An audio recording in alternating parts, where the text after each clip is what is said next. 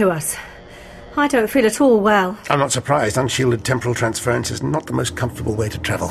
So that's what we've been doing. With the collapse of the time bubble, we were cast adrift in time. Fortunately, we seem to have anchored ourselves. Come on, deep breaths. Anchored ourselves? To what? I don't know. Particular space time event, perhaps?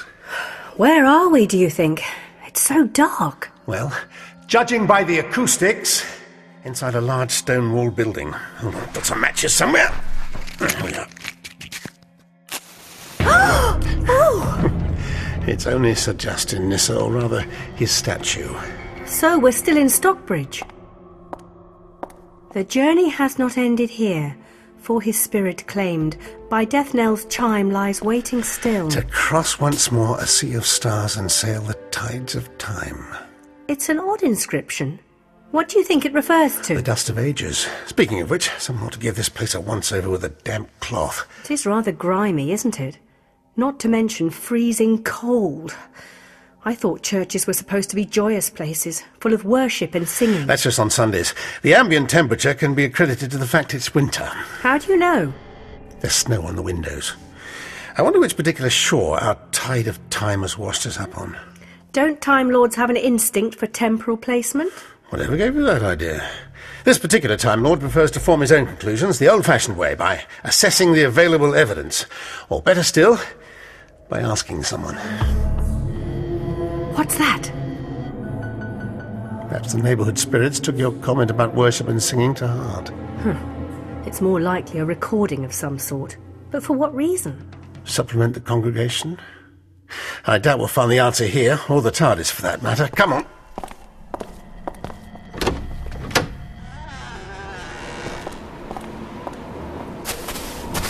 Ah, sweet smiling village, loveliest of the lawn, thy sports are fled and all thy charms withdrawn. Very nice, Doctor, but this is hardly the time for poetry. Much as I hate to complain, the snow's blowing in my eyes and I'm not exactly dressed for blizzard conditions. I know how fond of Stockbridge you are, but the sooner we find the TARDIS and leave, the better as far as I'm concerned. Hmm? You do think the TARDIS is still here? Well, I hope so. Let's head for the high street and ask around. If nothing else, at least we'll be assured of a warm welcome in the Green Dragon.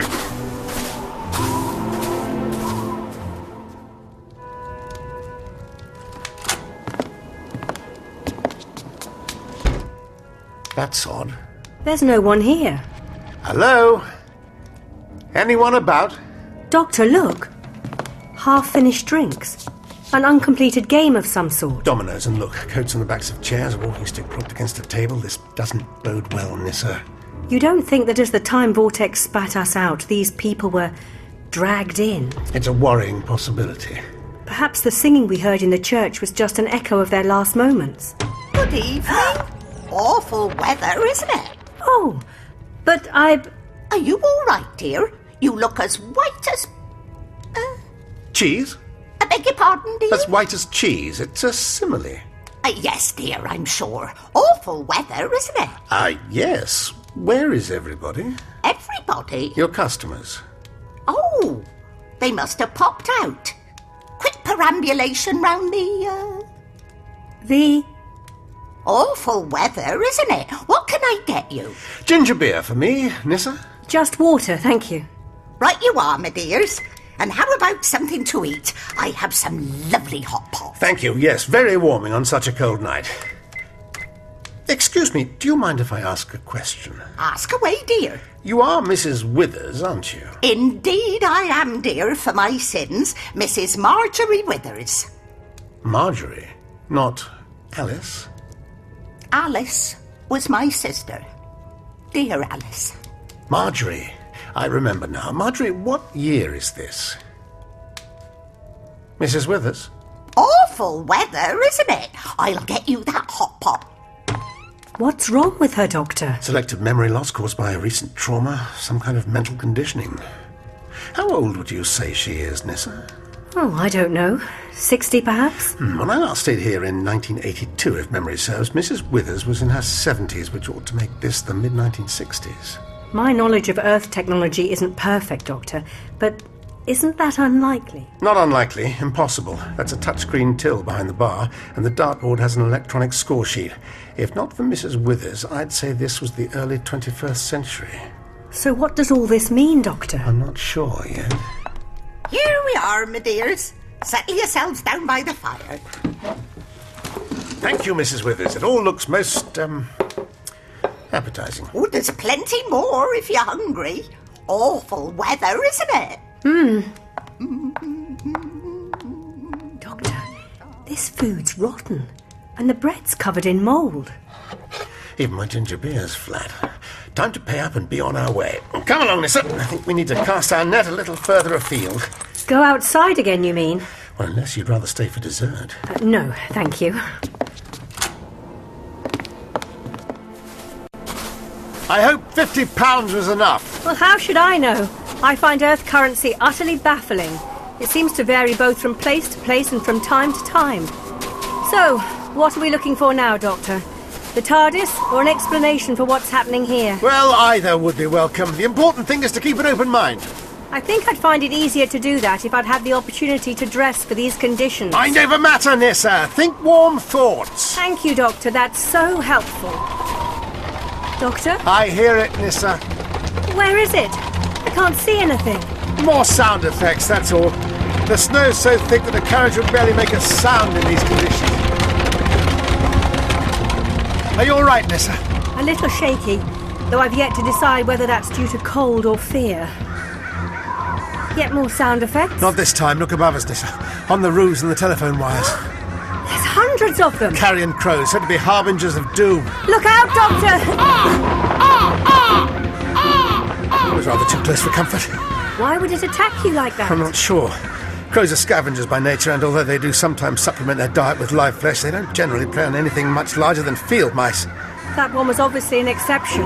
Not so much of one, I fear. Look, Nyssa. What are they doing? Massing for attack. Here they come. Run, Nyssa! Where? Let's try this cottage! Quickly, Doctor! In here!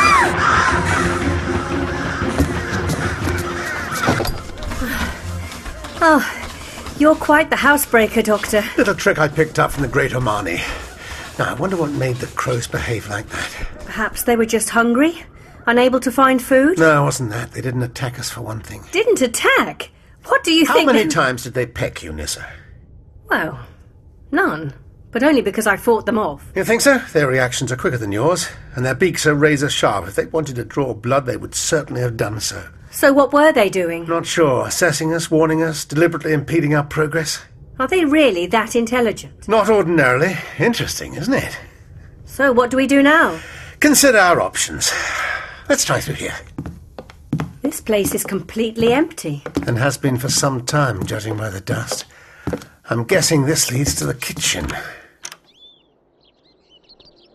Oh, goodness. Fascinating. And the hounds of spring are on winter's traces. Are we really looking out onto a spring day, Doctor? It's not an illusion. If it is, it's a convincing one. I'm more inclined to believe this anomaly is temporal rather than psychological. Do you think it's safe to go outside? I don't see why not. Just keep an eye out for the crows. Look, Doctor. You can still see patches of melting snow here and there. An instant thaw followed by an artificially induced spring. Impressive technology. Technology? You don't think this could be a natural phenomenon? A freak result of climate change, for instance? Five minutes ago, those trees were bare. Now they're laden with blossom. And look there, Nyssa, bluebells. Is that significant? It means this is April or May, and while spring snowfalls are not uncommon, there's still a definite nip in the air. Would need to be considerably hotter than this to affect such a rapid thaw. So what is going on here, Doctor? Well, a cricket match for one thing, a little early in the year perhaps, but a surer sign of civilization would be impossible to find. Come along, Nyssa. The village green is this way.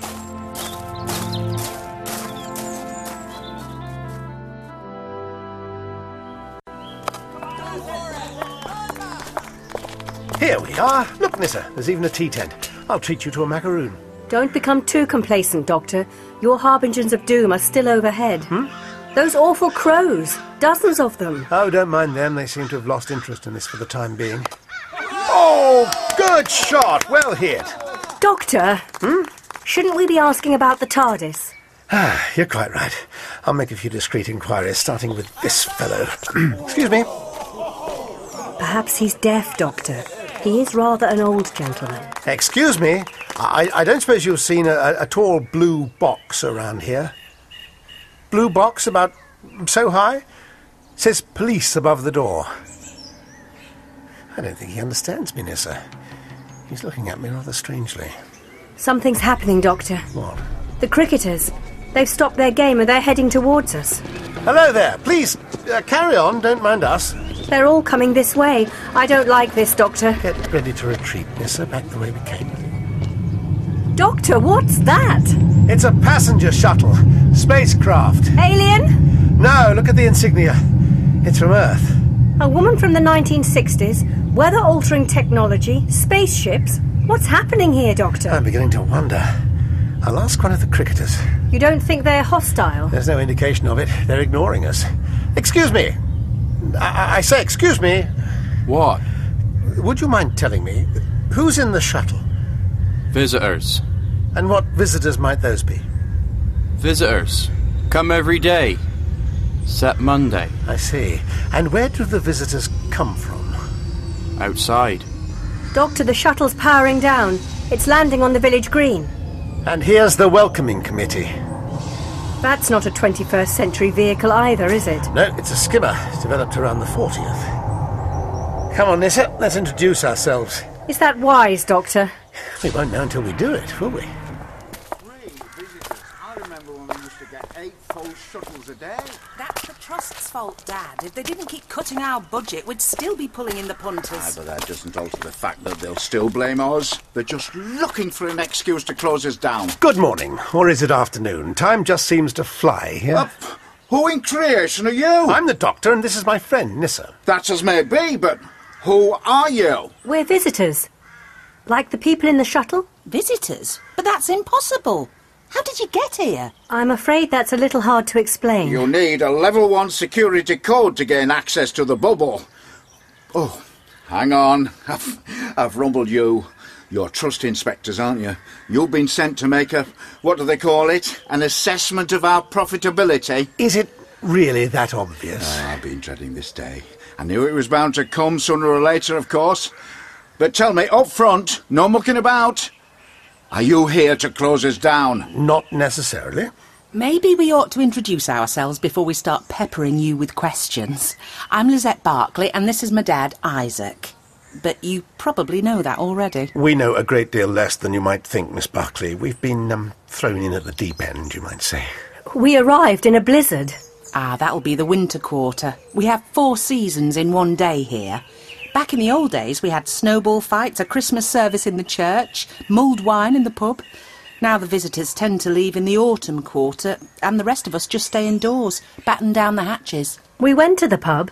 It did look as though everyone had left in rather a hurry. Stage dressing. We leave the pub like that for the summer lunchtime session. It saves time.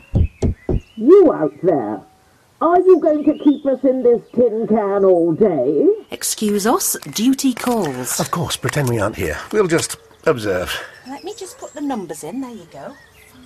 What did Mr. Barclay mean about getting access to the bubble, Doctor? Environment bubble. I assume we're inside one, which must put us somewhere beyond the critical age. Critical age? By the 45th century, solar flare activity was so extreme that over 95% of the Earth's surface had become uninhabitable. Not that it really mattered. Humankind had been colonizing other planets for centuries by then. Hardly anyone lived on the home world anymore. So this is what? The last outpost of civilization? Something like that. Madam, uh, gentlemen, welcome to Stockbridge. I trust you had a pleasant flight. Nearly adequate. I've never endured such a tortuous or torturous experience.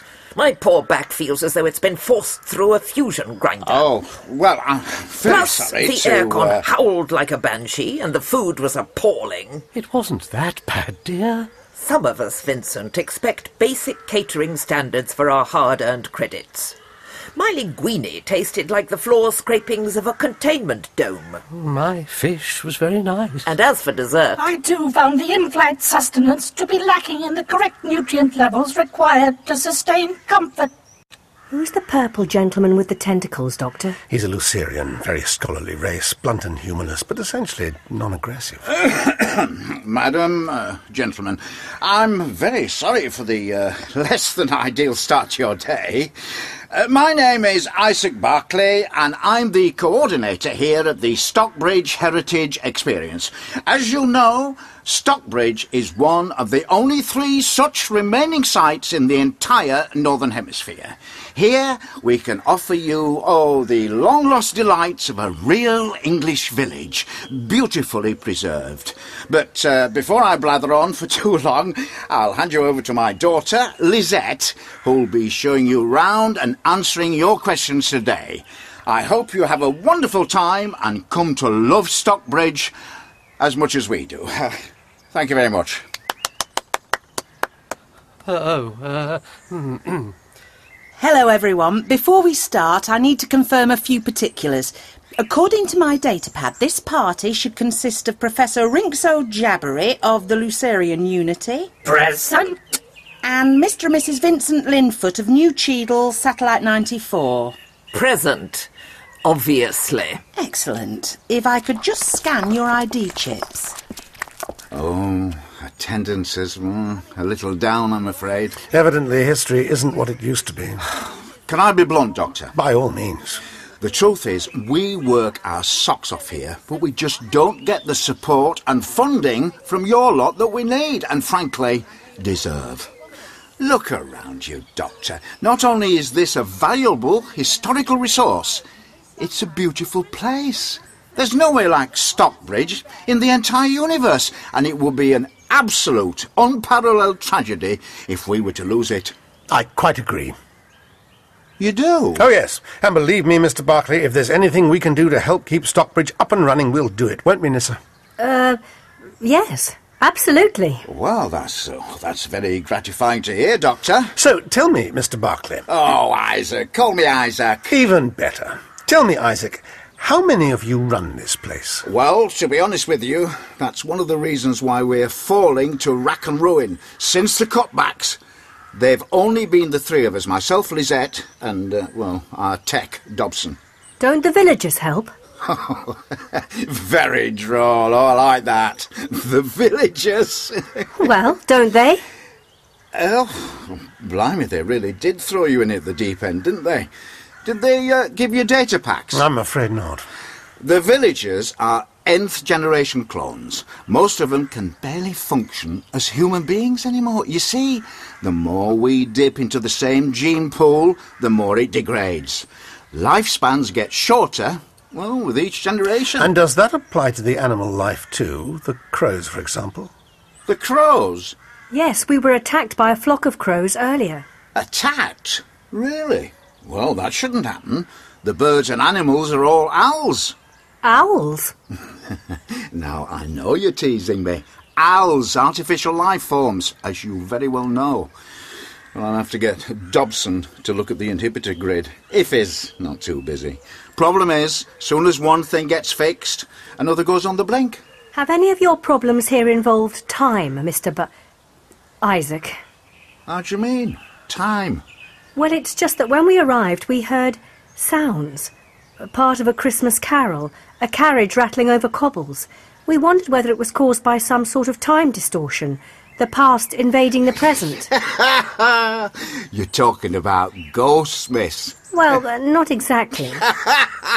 it was rather an unsettling experience. Uh, yes, I'm sure it was. Forgive me. It's just that, well, there's a simple explanation for what you heard. I'd very much like to hear it. well, we have a sound archive in Stockbridge. Lisette uses the recordings to give her guided tours well, a bit of uh, oomph. Unfortunately, like everything else around here, the audio system's on the blink. Random sounds leak through at odd intervals. It's just something else to add to Dobson's ever-expanding list. There you are, Nyssa. Sound effects, as we thought. Hmm. Right, Dad, we're ready to move out. That Mrs. Linfoot's going to be a bundle of laughs. She complains about everything. Don't suppose you'd like to come along, would you, Nyssa? See the setup? I could do with the moral support. Well, I. Yes, why don't you, Nyssa? You could keep an eye out for um, anything interesting. All right. What are you going to do? I'd rather like to see the environment system, if Isaac doesn't mind showing me. No, Doctor, my pleasure. Right then, we'll leave you to it. See you later. Cheerio, love. Oh, and, uh, don't take any nonsense from that old bat. I won't. You ready, Nyssa? Yes. Doctor, Mr. Barclay? See you later, miss. Yes, have fun. Right then, madam, gentlemen. Our first stop will be the church, the spire of which you can see poking above the rooftops over there. As we head towards it, I'll draw your attention to points of interest, starting with the village green to your left. The green is regarded as the focal point of the community and has been the site of many significant events over the years. A local legend tells of a 12th century battle between demons and holy men, which apparently resulted in the destruction of Stockbridge Castle, an event that was reenacted annually until the 20th. It appears the clouds are gathering, Isaac. Has a spring shower been programmed in for the purposes of authenticity? No, Doctor, the environment receptors must be on the blink again. I'll call Dobson and wait for him in the uh, local environment station. It's only on the other side of the green there. In the bakery? The window displays a hologram projected onto a transparent resin screen. Wouldn't do to have a visible ES stuck in the middle of the village, would it? It'd uh, spoil the illusion of oldie worldy charm. I suppose you're right. Pity the display's not real, though. I'm rather partial to a jam tart. The narrow lane on the right there was once known locally as Witches' Run. It leads to a pond where it was claimed so called witches in the 16th century were subjected to an ordeal known as trial by water. This involved the accused being bound hand and foot and thrown into the pond. If he or she sank and drowned, and they invariably did, they were considered to be innocent, whereas if they floated, they were thought to be guilty and were subsequently put to death. How fascinating. Fascinating, my foot. It's utterly vile. And yet another example of the inherent foolishness of your species. Oh, do please examine the water pump over there. The iron was cast in the village smithy, which we'll be seeing shortly. Inherent foolishness? In creation's name, you don't honestly think we're still like that, do you? You're the fool if you can't see how we've evolved. And yet you continually fail to learn the lessons of your past. You lurch from one environmental calamity to another. Take the parlous That's odd. What is? That bank of black cloud hanging over the green. It shouldn't be there. No. I see what you mean. It looks almost solid. Manufactured. Oh well, I'm sure it's just a glitch. Dobson will sort it out. And hopefully before her ladyship concludes that bad weather constitutes a breach of contract and decides to sue us. Now, if you'd care to move down here, there's something fascinating I'd like you all to have a look at. Uh, thanks, Dobson. Over and out.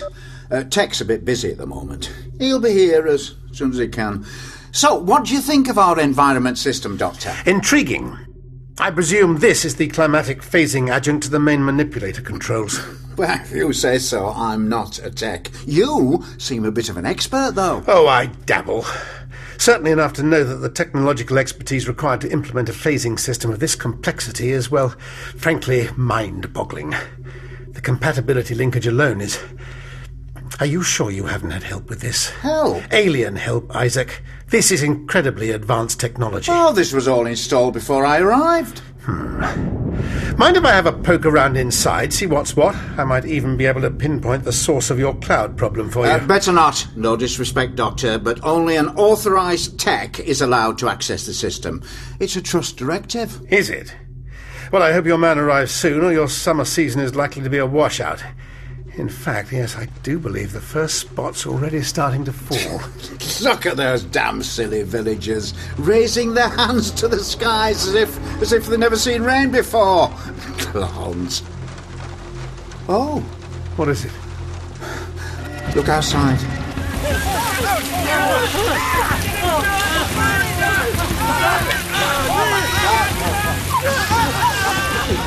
In creation's name, they're writhing, collapsing.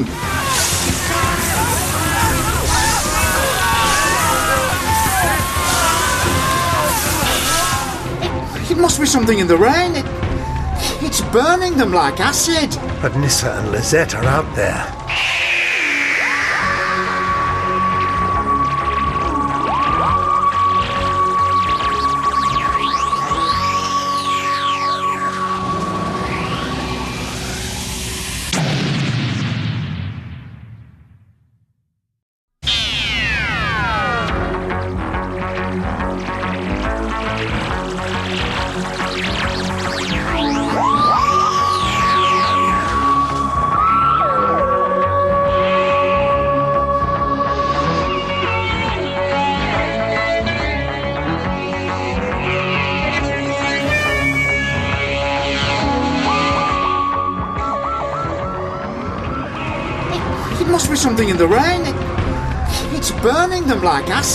But Nyssa and Lizette are out there. Do you have a comms link to Lizette? Oh, look at them. Isaac, a comms link. Hurry, man. What? Oh, uh, yes, I. I.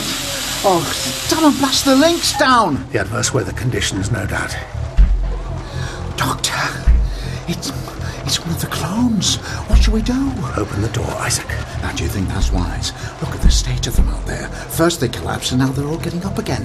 Like, like the walking dead. Certainly their intent does seem murderous. Yeah, and most of them are coming this way. Nevertheless, Isaac, we can't leave them outside to suffer. They need to get out of that rain. Do they? Well, there are other buildings they could head for, Doctor, if all they want is shelter. What's so special about this one? We're in it. They need our help. But how do they know we're in here? You're forgetting the holographic screen, Doctor. All they can see is an empty bakery. And yet, they're headed this way. It's like the consensus. I take your point, Isaac, but even so, I'd very much like to find out precisely what effect the rain is having on them. We'll let one of them in. Then, once we've made an assessment, we'll decide on the rest. Okay, but we'd better move quickly.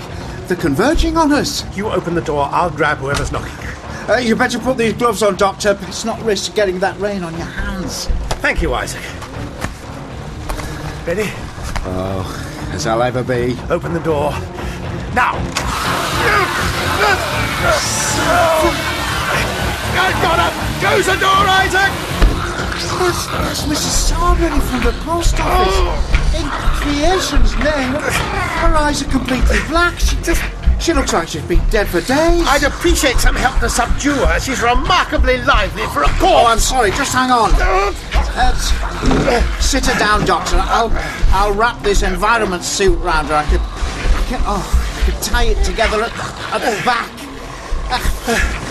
Oh, there we go.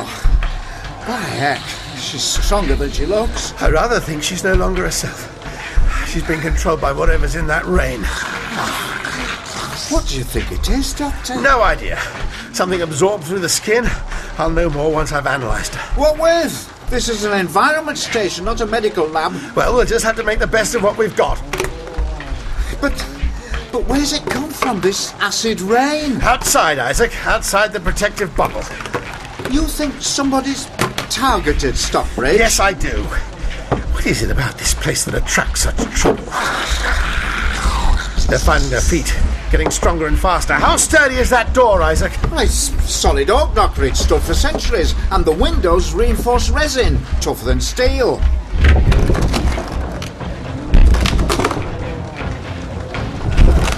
Maybe the door's not quite as strong as I thought. It's time fortify our defences, Isaac. Give me a hand with this workbench!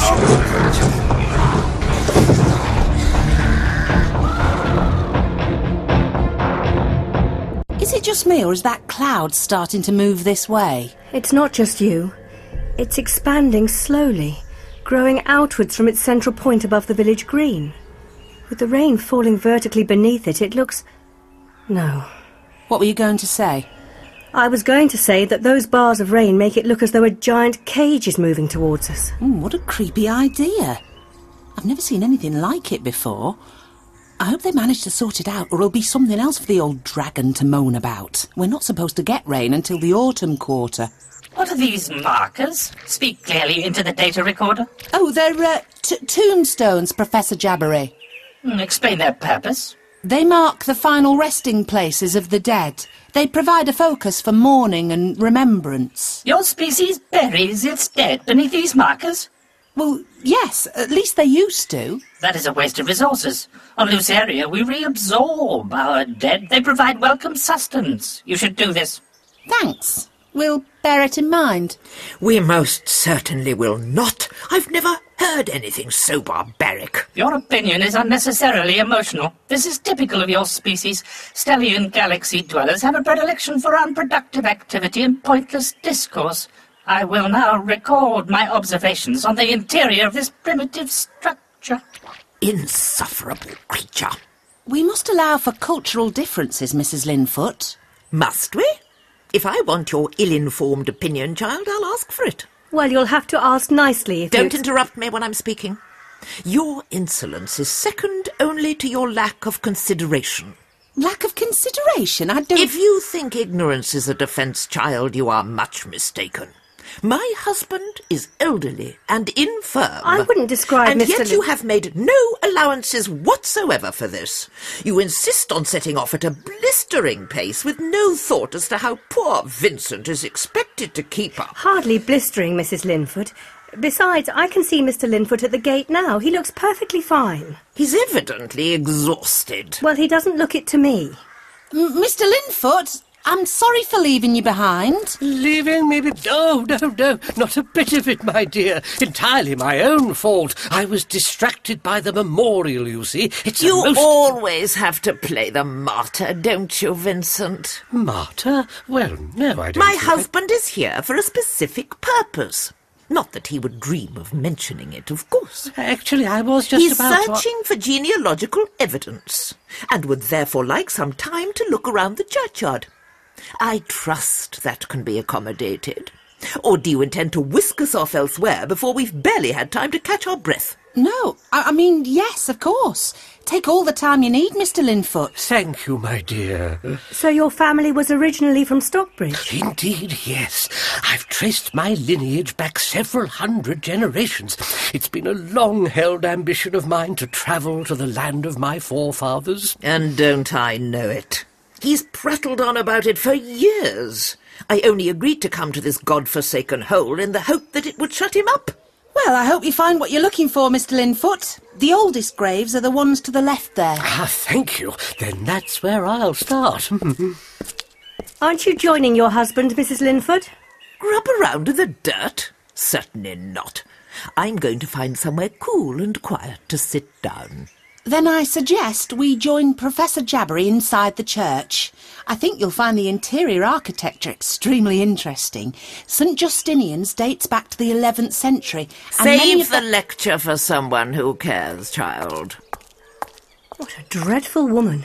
Oh, you meet all sorts in this job. How does Mr. Linfoot put up with her? He must have the patience of a saint. Happy hunting, Mr. Linfoot. We'll be inside if you need us. Thank you. Oh, come on, Nyssa. Time to see if the church can instill a sense of peace in Mrs. Linfoot. Nyssa? Sorry. I was just thinking about the doctor and your father. I hope they're all right underneath that cloud. Sorry, I'm being thick. Tell me again what you've done, Doctor. It's quite simple, really. I've rerouted the electromagnetic resonance recorder and fed it back through the atmospheric motion sensors. Uh, right. And uh, that does what exactly? Imagine I hypnotized you into believing you were a doctor. What might you do? I don't know. Behave like a doctor. Try to cure people. Exactly. Oh, I'm sorry. You've lost me. Put simply, I've convinced this weather machine of yours that it's a cellular analyzer, so all I have to do is slot Mrs. Sowerby's saliva sample into here and. And what, Doctor? And we wait patiently for the results. Shouldn't be long. Ah, now then, what have we here? huh? Just clear away some of this moss, shall we? And, uh, ah, in memory of Harold Withers, Alice Withers, and their loving son, Philip, taken from us 24th June 1989, aged, oh dear, seven years. Very sad. ah, Jane Potter, 11th May 1964. 18 years. Oh, such short lives. Lizzie Corrigan. 112, that's more like it. Jackson, Grubb, Sinclair, Sinclair, Sinclair, and. uh, Oh, my word! Edward Linfoot, 1872, aged 56 years. Oh, this is wonderful, wonderful. Where, where's my camera? Um, ah, ah, here we are. Now, I, I, I'll just. Uh, yeah. ooh, ooh, ooh. Looks like rain. Ah, well, a bit of water never hurt anybody, eh? now, how does this contraption work, eh? Ah, listen.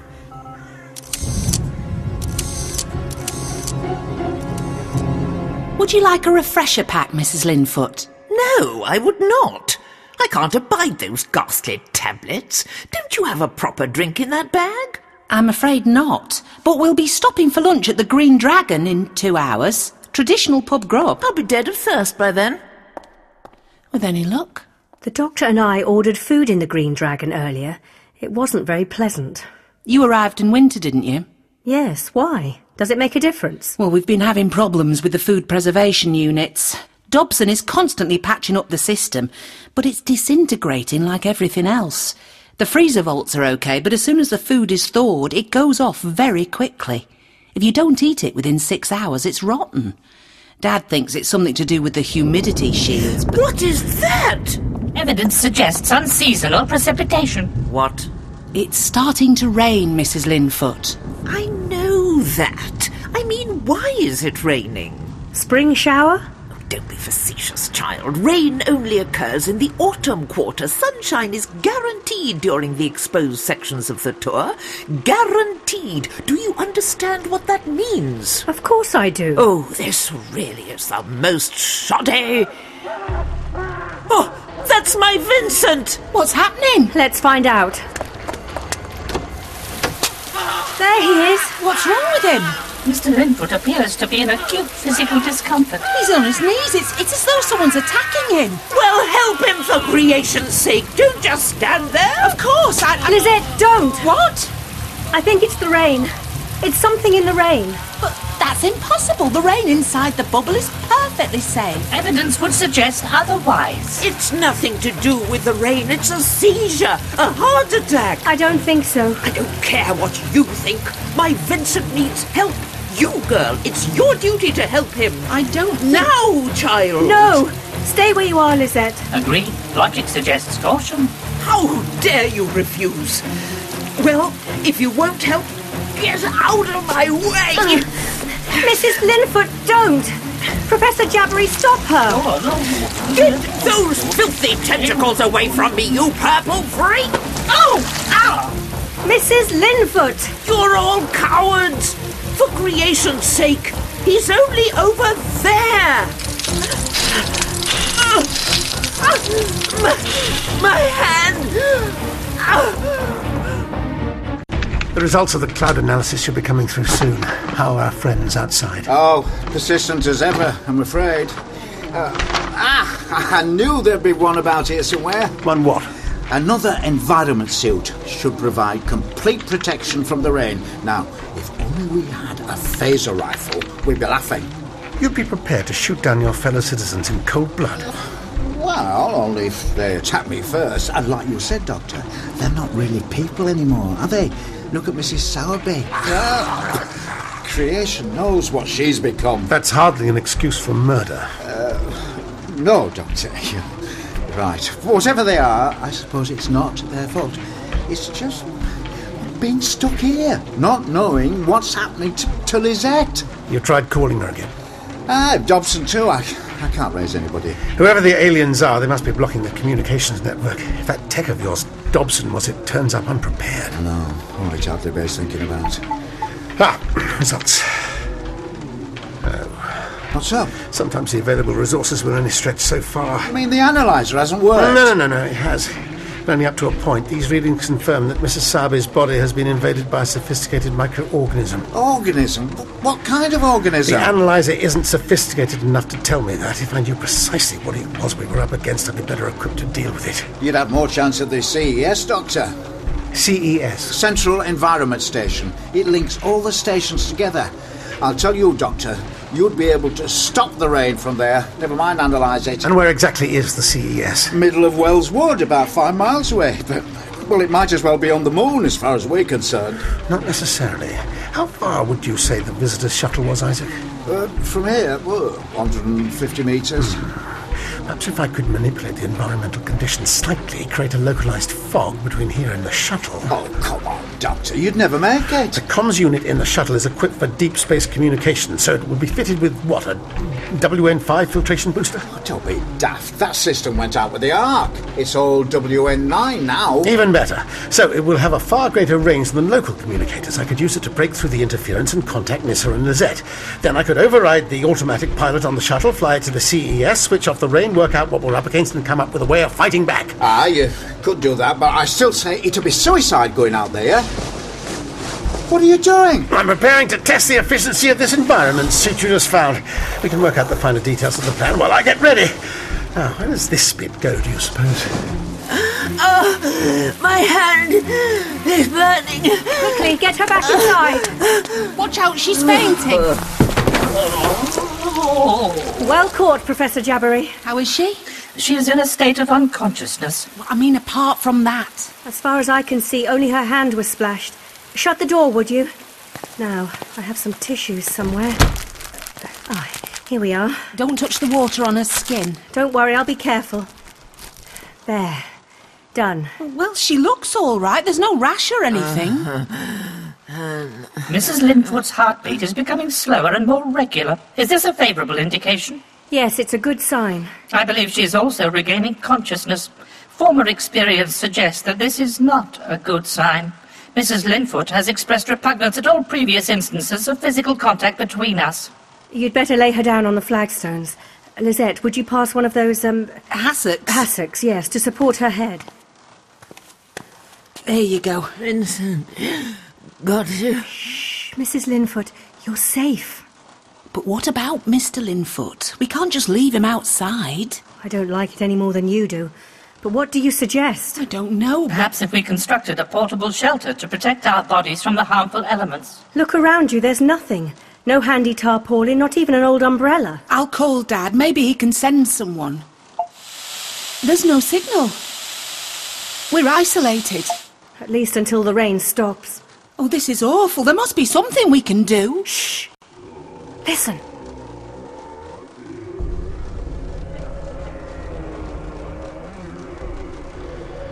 What is it? Mr. Linfoot? I'll go and see. Lizette, you wait here with Mrs. Linfoot. Professor Jabbery, will you come with me? Certainly.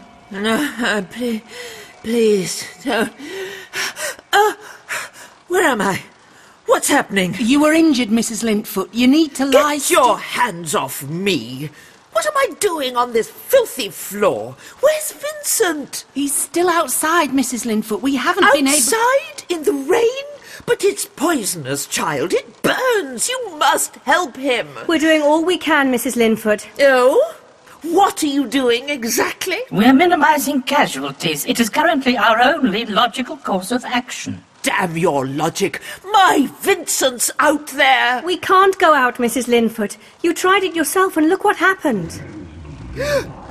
What's that? That's what we're about to find out. Come on, Professor Jabbery. I've got to help Vincent. Mrs. Linfoot, I think you should Get rest. away, you vile little creature.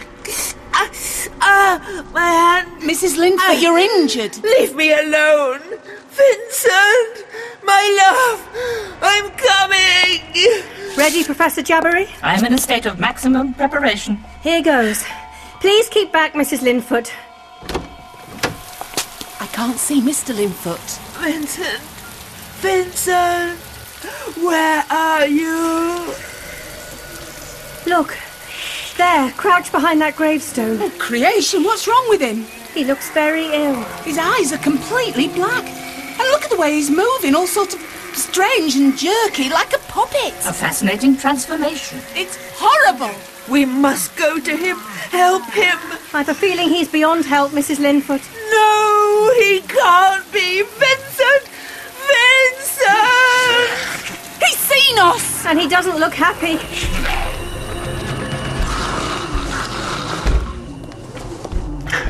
How's Mrs. Sowerby? Well, let's just say she didn't take kindly to being relegated to the back office. Look, I'm not happy about this, Doctor. Can't say I'm entirely overcome with joy myself, Isaac, but we don't have much alternative. We could sit tight, wait for help. It's bound to come eventually. I doubt that. Besides, I've never been one to rely on other people. Incorrigibly proactive. That's what they always said about me at the academy. Proactive's one thing, but this is blooming suicide. Quite possibly. But at least if you're right, you'll have the satisfaction of saying, I told you so. Then I'll have the satisfaction of not being able to hear you. Now, how do I get this helmet on? Ah.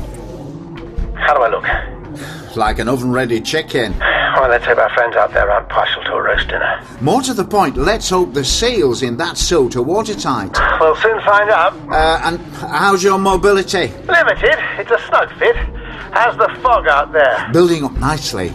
You're a marvel with this tech stuff, Doctor, I'll give you that. Yeah, it's not a bad lash up, though I say so myself. The system won't last long, though. As soon as the temperature gauge reaches critical, the safety cutoff will activate and the fog will disperse quickly. As long as it lasts long enough for you to reach that shuttle. I, I dread to think how many trust directives you broke messing about with these systems, Doctor. They'll have my guts for garters if they find out. Yours too, no doubt. I mean, they are your employers after all. I think that trust is the least of our problems at present. Now, you know what to do, Isaac. Oh, yes, chuck stuff out of the upstairs window. Anything that will make a noise and create a diversion. And remember, I'll be heading right, so aim for your left. You can rely on me, Doctor. I don't doubt it. Well, fog looks thick enough now. Keep your comms unit on, Isaac. I'll call you as soon as I've reached the shuttle. I'll shut the door the moment I'm outside. Don't open it for anyone. Anyone. You hear? I hear. Let him in! Mrs. Linfoot! Out of the way! We have to shut this door! No, it's my Vincent! Uh, not anymore! Vincent, it's me. Alexis, it's me, Vincent. That's it. You know me, Vincent, don't you? You know who I am. Oh, look, it's working. He recognises her. I'm not so sure. Well, why isn't he attacking her then? Look, she's stroking his face now. I believe Mr. Linfoot is in a state of confusion. Shh, keep your voice down. What do you mean, confusion? Observe Mrs. Linfoot's outstretched hand. Oh, creation! It's like the hand of a corpse. Her fingernails are black. She's transforming like her husband, only more slowly. Everything will be all right, Vincent. I'll look after you. We've ridden out some storms together, you and I, haven't we? And we'll ride out this one. You see if we don't. Now, I'm going to open this door, Vincent, and I want you to behave yourself. I really don't think that's such a good idea. It's my Vincent. He wouldn't harm a fly. Mrs. Linfoot, keep back! Whatever's happened to him, Vincent is still my husband. He won't hurt me. Wrong! Somewhere he can't get to us! I believe the crypt might suffice. I made note of it earlier. The crypt! Yes! Come on!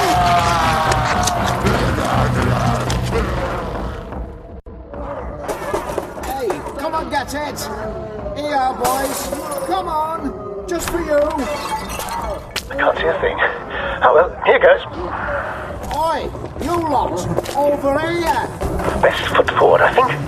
Hey, come back here, you, you cowards. Time to move. Run, Doctor. I am!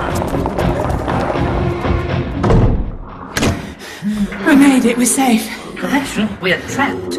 Previous experience suggests that this chamber has only one access point. Mr. Linfoot's presence currently occludes our exit. Well, maybe he'll get bored and go away. That is a possibility. I don't understand what's happened to him. Rain doesn't make people change like that. That depends what's in it. What do you mean? There was something strange about that rain cloud. We both thought so. You mean that cloud was created deliberately? Yes, this is clearly a premeditated attack. But if anything had penetrated the bubble, we'd know. The doctor and I arrived undetected. But that's different. You're with the Trust. You had special clearance, but a hostile force would be spotted immediately. What if the hostiles were already inside the bubble? What if they've been here a long time, waiting? Waiting? For what? I don't know. But I have a nasty suspicion. No, it's impossible. Crazy. On the contrary, Nyssa's theory is not unreasonable. We need to find another way out of here. Oh, Has anyone got a light? I can't see a thing. I've got a torch in my bag, hang on. Do not trouble yourself. My body contains a bioluminescent protein, which, if you wish, I will activate. Please do. Oh, wow! Beautiful! Your admiration is noted. We Lucerians deploy this ability in our mating rituals. Oh, well, that's nice. Perhaps if we look hard enough, we'll find an escape tunnel. Wasn't there a time when churchmen needed such things? Well, not in Stockbridge. I'm afraid nothing much has ever happened here. Tell the doctor that and he'd laugh in your face. Aha! What have you discovered? There's a crack here. A definite seam. If I can just get my fingers in, we might. Oh, It is opening. You've done it, Nyssa. You must have triggered something. I suppose so. It looks very dark. Where do you think it leads? There's only one way to find out. I recommend caution. I see a light ahead. Where? It is not possible to ascertain distance. I can't see anything. My visual capabilities are superior to yours. The light is approaching. Yes, I see it too. A circular light, like a. Oh no. Oh, please, no. What is that? Why here? Why Stockbridge? You recognize this creature? Yes. Yes, I do. And I advise you not to annoy it. Do not move. You are all prisoners of the Daleks.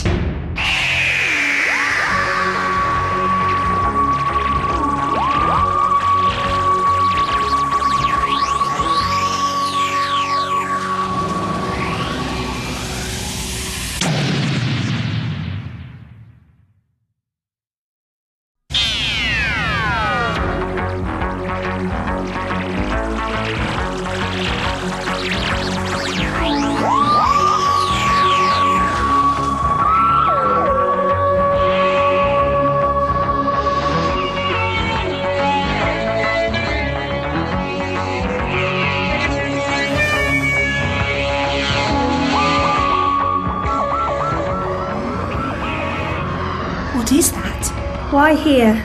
Why Stockbridge? You recognize this creature? Yes. Yes, I do. And I advise you not to annoy it.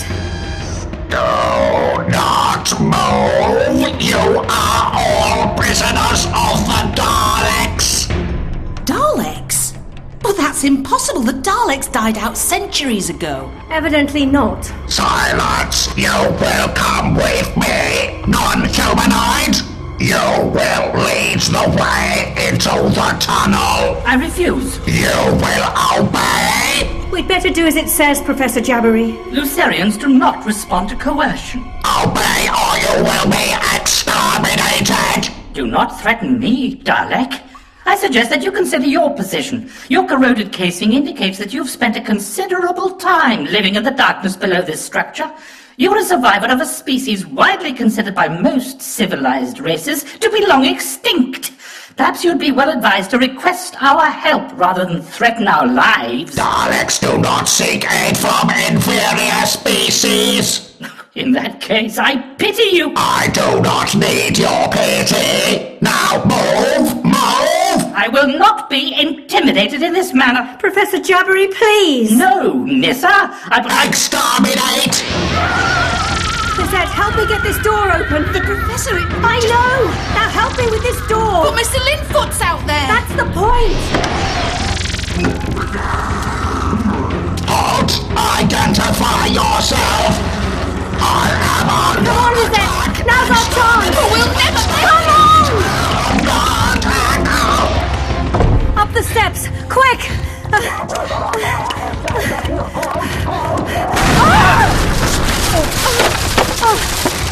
Get up! Now! We're fine. We can't go outside. Let's just keep under cover for now.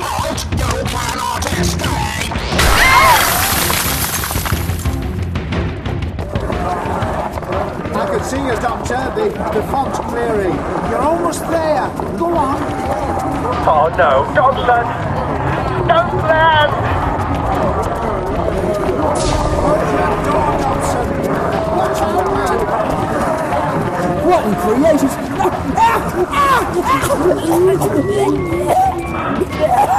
Poor devil.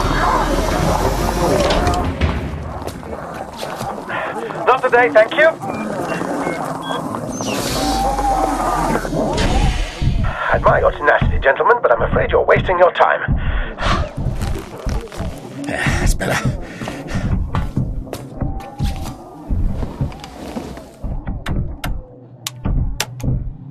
Isaac, can you hear me? Doctor, is that you? Yes, I'm in the shuttle. Although if it hadn't been for poor Mr. Dobson's fateful arrival, I would never have made it. Did you see what those things did to him, Doctor? Yes, I did. I'm sorry. Oh, less than an hour ago, those monsters out there were, well, well, not people exactly, but, but still. How could they change like that? In a way, they're just as much victims as Dobson was. Uh, is there any news of Lizette? I'm opening a channel now. Keep your fingers crossed. Lizette! Nyssa! This is the doctor. Can you hear me? I repeat, this is the doctor. Can anyone hear me? Any luck, Doctor? I'm afraid not. Even the WN9 booster can't break through the interference. Oh, damn. So what happens now? Are you going to look for them? I can't. We don't know where they are, do we? They could be injured, they could be. I'm sorry. It's just. I'm worried about Nyssa. I know, Doctor, and I'm worried about Lizette. Well, the best way we can help them is to follow the original plan. I'll pilot the skimmer to the CES and stop the rain. And then what? And then. Well, we'll just take it one step at a time, shall we? Are you all right? Well, terrified, but yes, I think so. This screen's not the best cover. We need to move. Show yourselves! Concealment is futile! You cannot escape!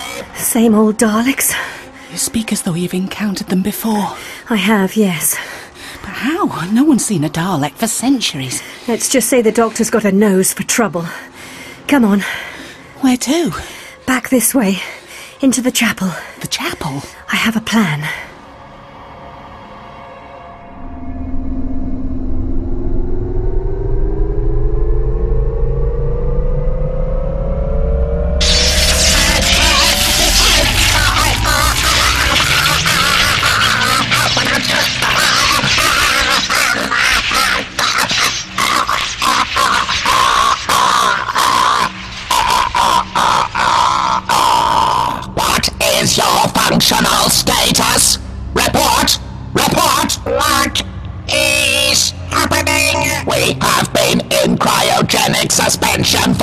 17 Earth centuries. Readings indicate that the timing mechanism on your cryogenic capsule has been impaired by natural corrosion. All other systems are currently operating at 72% capacity. Report on your functional status. Internal assessment indicates that this unit is currently operating at 98% efficiency. That is acceptable. What is the status of the mission? Phase 1 is complete. Conditioned humans are still displaying signs of instability, but will soon succumb to total Dalek control. The Doctor's presence has been detected and primary procedures have been instigated. The Doctor has been isolated and his options minimized. Phase 2 can now commence. What is the status of our forces? Three Dalek units are fully operational. Two have perished. I am about to attempt revivification of the last.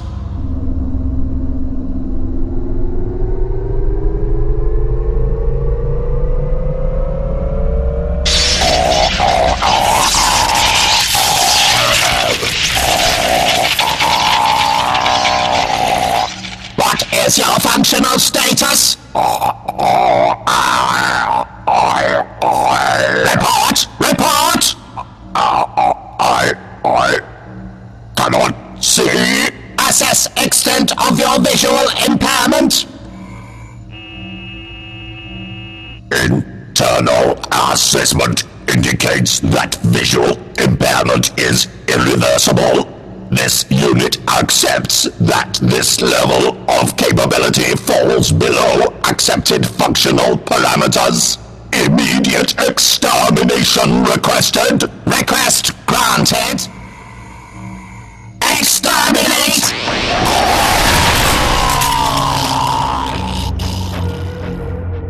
How's it going, Doctor? I'm rather enjoying myself. Quite nifty little vehicles, these, once you take them out of automatic warp drive. Can you see Wells Wood yet? I'm approaching it now, hovering about 60 metres above the treetops. I assume the ugly grey building covered in antennae is the CES. Yeah, yeah, that's it. You should be able to see a landing pad on the roof, just just to the left of the antennae, marked out in white. Yes, I can. Starting my descent now.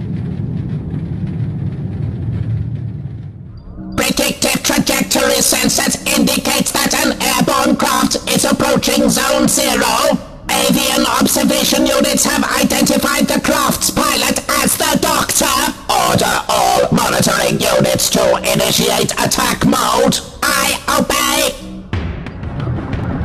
Doctor, what's going on? Crows! Hundreds of them! They're attacking the shuttle! Oh, in creation's name. Can you land? I'm flying blind! The crows have spread themselves across the observation dome like a living curtain.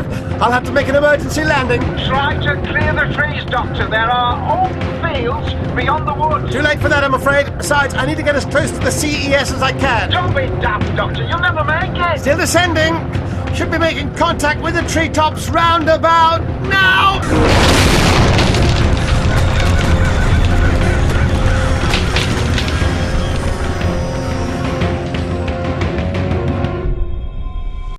It's coming this way.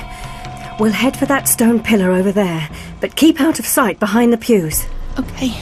Concealed humans will show yourselves. If you fail to comply, you will be exterminated. Oh, there goes the statue of Sir Justin. We'll be next if it sees us, Nyssa. What are we doing? We're trying to get closer to the main door. But why? We can't make a run for it, not with that rain still coming down. No, but we can make the Dalek think we have. Quick, let's make a dash for that next pillar while it's out of sight. Oh, we didn't see us, did it? I think we'd know about it if it had. So what happens now? Give me your bag. Will I get it back? Will it matter if you don't? I'm sorry, it's just that there are things in here we might need. The communicator, for one, the torch. Oh, What's that? it's my ASP. Your what? Audio selection pod. This could be useful. In what way? Well, I use this on the tour to impress the visitors. If I'm talking about, say, World War II bombers, I can set the ASP to activate our sound archive and, hey presto. The sound of flying bombers overhead? Yeah, trouble is, it's become a bit unreliable. Nowadays, you're just as likely to get the sound of snorting pigs, but maybe we could use it to confuse the Dalek. All right, take everything you need and then give me the bag. Okay, done. Proceeding with systematic destruction of wooden barriers. Oh, there go thousands of years of history. Rather them than us. Now, how location specific is that device of yours? Well, there are hidden receivers all over the church. In theory, I can isolate the audio pulse to whichever ones I select. Oh! In that case, do you think you could make a sound down at the far end? Somewhere behind the Dalek, the pulpit perhaps? Well, I don't see why not. What kind of sound were you thinking of? It doesn't matter. Anything to draw the Dalek's attention away from us. Hold on. Humans detected. You will reveal yourselves or be exterminated. Now, time to say goodbye to your bag. What are you going to do? Throw it onto the gravel path outside and hope the Dalek thinks it's us. But Mrs. Linfoot's out there. She's quite dead. Good luck.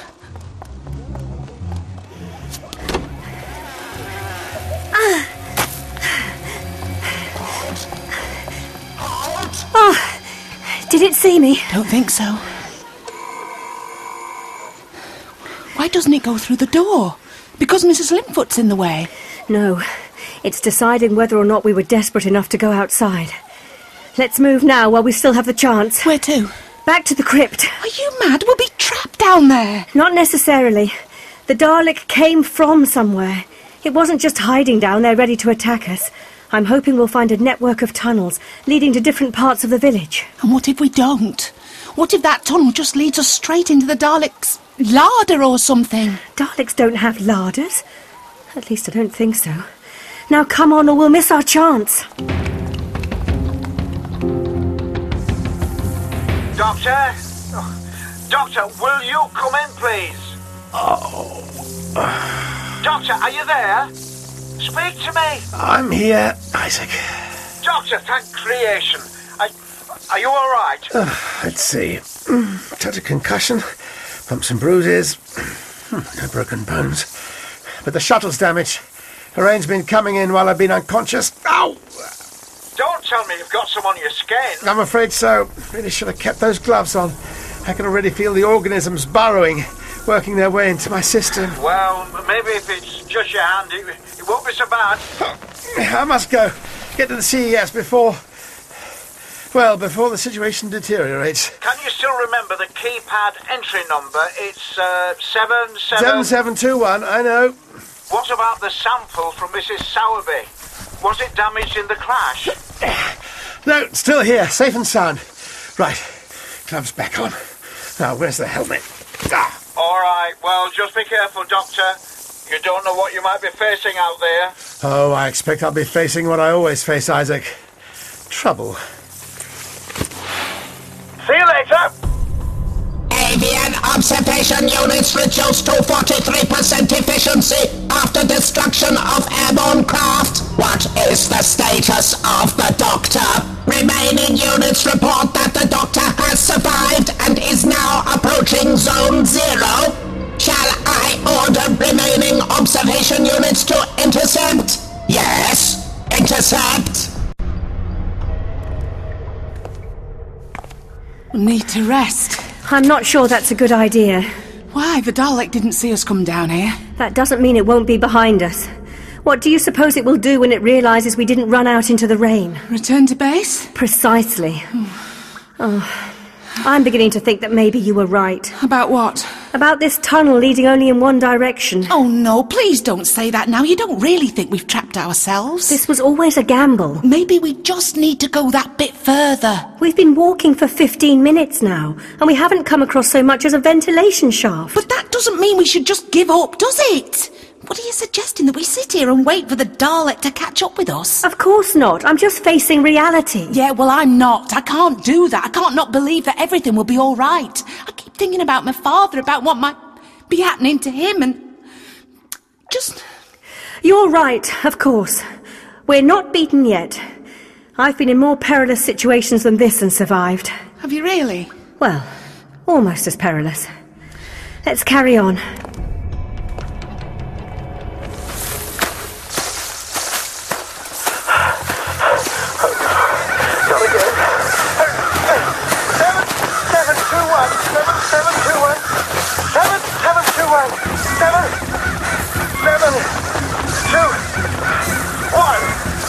Access granted.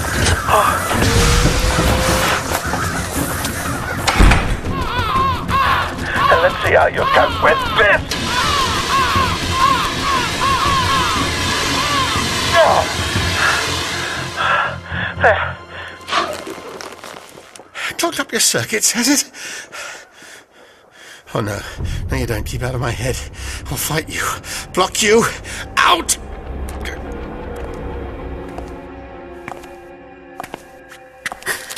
There's something ahead. A Dalek? If it was a Dalek, we'd be dead by now. Let me have your torch for a moment. It's a door. Oh, creation, a dead end. A door is not a dead end. It is if there's something nasty on the other side, like a Dalek. Lizette, we won't increase our chances of survival by refusing to take risks. Interesting. There's no handle, no sensor pad, nothing. It's just smooth metal. So that's it then. Just hold the torch, would you? Point it at the edge of the door there. What for? I'm going to see if I can open it manually. You won't be able to. Stop being so defeatist, Lizette. Just hold the torch, will you? I think it's beginning to shift. Hey, look, you've opened it a crack. Give me a hand. What's that noise? It's the sound of Dalek machinery. Oh, creation, so this is the way to the larder after all. Ah, that should do it. We can squeeze through here. Are you serious? Where else can we go? Well, it's probably a trap. Why wasn't it locked? Perhaps the Daleks weren't expecting visitors. Or maybe they haven't got enough power for non essential systems. Yes, that might be it. What do you mean? Remember how battered and dusty that Dalek was? My guess is that they've been waiting down here for centuries in a state of suspended animation. Perhaps they're only just coming back to life. You keep saying they. How do you know there's more than one of them? Daleks don't usually travel alone. Oh, this just gets better. So why do you think they're waking up now? The Doctor. What? They must have realised that the Doctor keeps returning to Stockbridge, and so they set a trap for him. Waited here like spiders in a web. They did all this for the Doctor? I'm only guessing, but it would make sense. But why are they so interested in him? The Doctor and the Daleks go back a long way. Oh, I'm sorry, I'm, I'm a bit lost. So you and the Doctor aren't with the Trust then? No. Sorry. So why did you come? Oh, it's a long story, and a fairly complicated one at that. We're not here by choice. Well, if you don't want to tell me, I... No, it's not that. It, it's just... Look, we really don't have the time to discuss it now. Okay. And you really think going in there is our only option? I'm afraid so. But view this as an opportunity. There's a greater chance that we'll be able to do more damage to the Daleks here. Strike at their heart. And there's a greater chance that we'll get blasted to smithereens. True. But as the Doctor might say, it's precisely those kinds of possibilities that make life so interesting. Come on, come on. How long does it take to analyze a saliva sample? Computer! Analysis nearing completion. About time, too. This is what they call state of the art. Analysis complete. At last! Let's see what we've got. Oh no. All this equipment, it's just mind boggling. How did they get it all down here? I don't know, but I was right about it being here for centuries. Look at the dust. Maybe all the other Daleks are dead. Maybe the one that we saw is the only one that survived. Conditions humans have gained access to Zone Zero. Or maybe not. Doctor has been detected on level 5. What are you looking so pleased about? The Doctor. He's alive. Great. What did the Dalek mean by conditioned humans? I'm not sure. Like Mr. Linfoot, perhaps? Come on, let's get closer. An alien virus, part biological, part technological. But why here? Why would aliens want a rundown tourist attraction on a rundown planet? Insufficient data to form a conclusion. It was a rhetorical question. Oh, Awaiting instructions. just get on with duplicating that other saliva sample computer. Duplication complete. It is? Excellent. Time to stop that rain. Now, what have we here? Hmm, terraforming atmospheric processor. Fusion powered, too. How quaint. Ah, Bergeron manipulator. This is more like it. So, if I can just activate the dispersal satellites. Hmm, sounds like company. Um, computer, could you call the lift for me, please? Request granted. Lift ascending. Estimated arrival 48 seconds. Thank you. Now, if I just adjust the vectors like so and recalibrate the stasis field. Uh, computer status report. Solar network successfully activated. Cloud condensation nuclei dispersed. Excellent. Rain, rain, go away. Now, all I have to do is. Ah, good day, gentlemen. Terrible weather we've been having. You are the doctor. Oh, what a shame. You've just missed him. Perhaps I could give him a message. You will come with us. Bear with me for just a moment. Retroviral precipitation initiated. Come with us. Yes, I'd love to stop and chat, but. Come with us, or you will be ex. Lift doors opening. Ah, I'm sorry, you were about to say. You are the Doctor. You are a prisoner of the Daleks. Oh dear, out of the frying pan. Do not move. Do not move.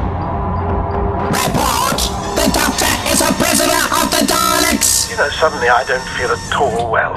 Sensory data indicates that after initial resistance, the doctor's physiology is succumbing to cellular subjugation. His compliance is inevitable. Soon, the doctor will belong to the Daleks. Soon, the doctor will be a Dalek, and the Daleks will reign supreme.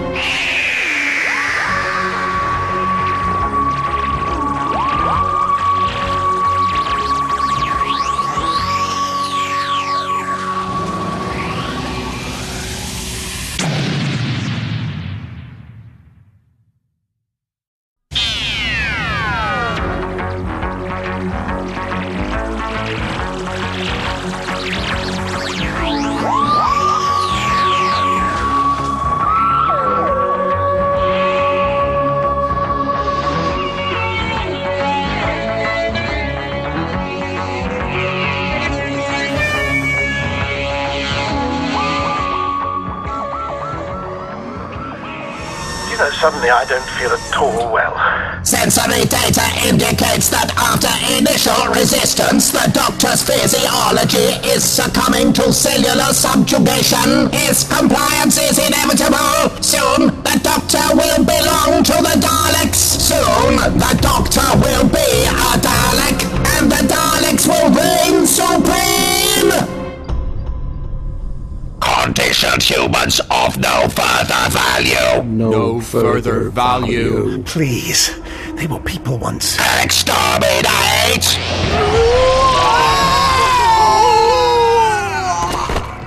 Was that really worth the effort? You will enter the elevator. Move, I'm move. trying. I seem to have pins and needles in my legs.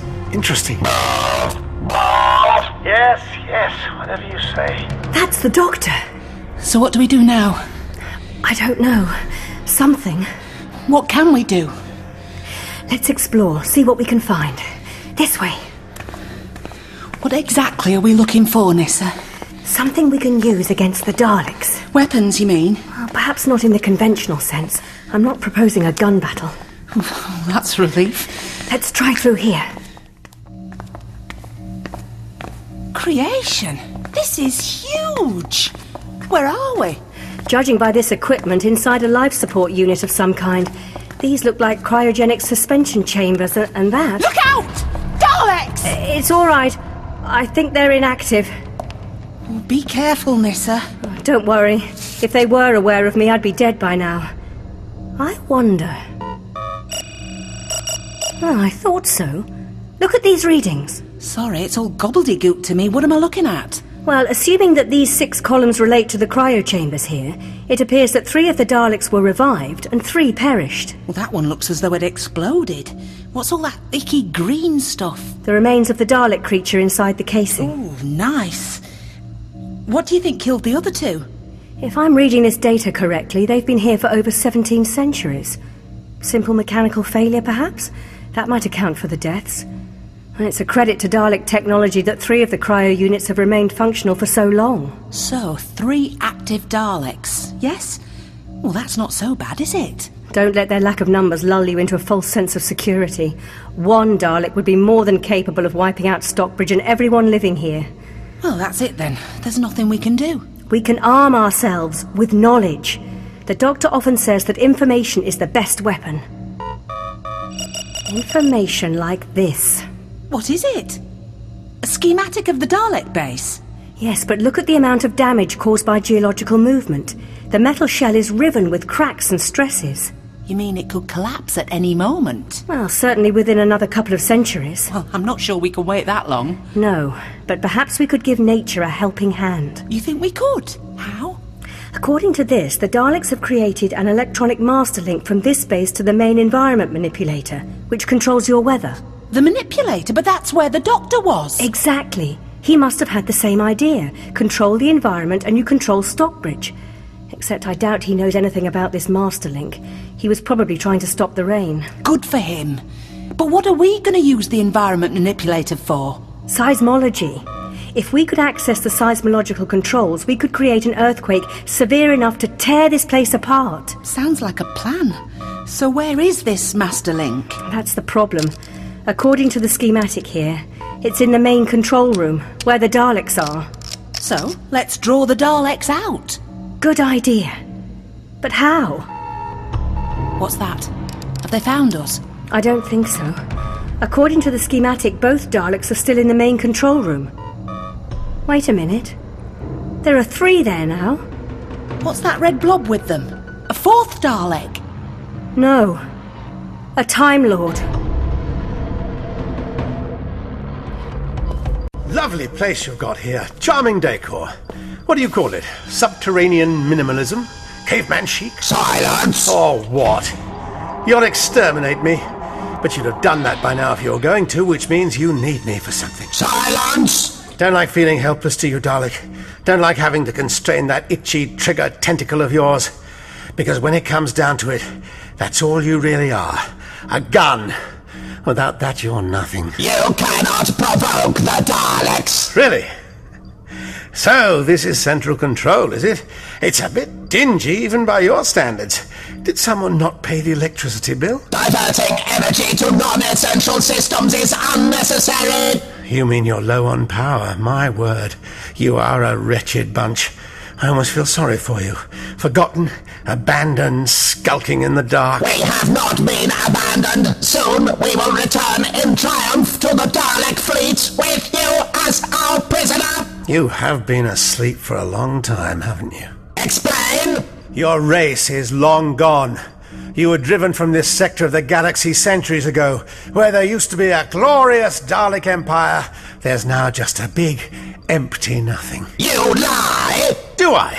If you don't believe me, why not try opening a communications channel to that fleet of yours? After all, I'm sure you're dying to have a good boast about the success of your brilliant plan. Open a channel to Dalek Command!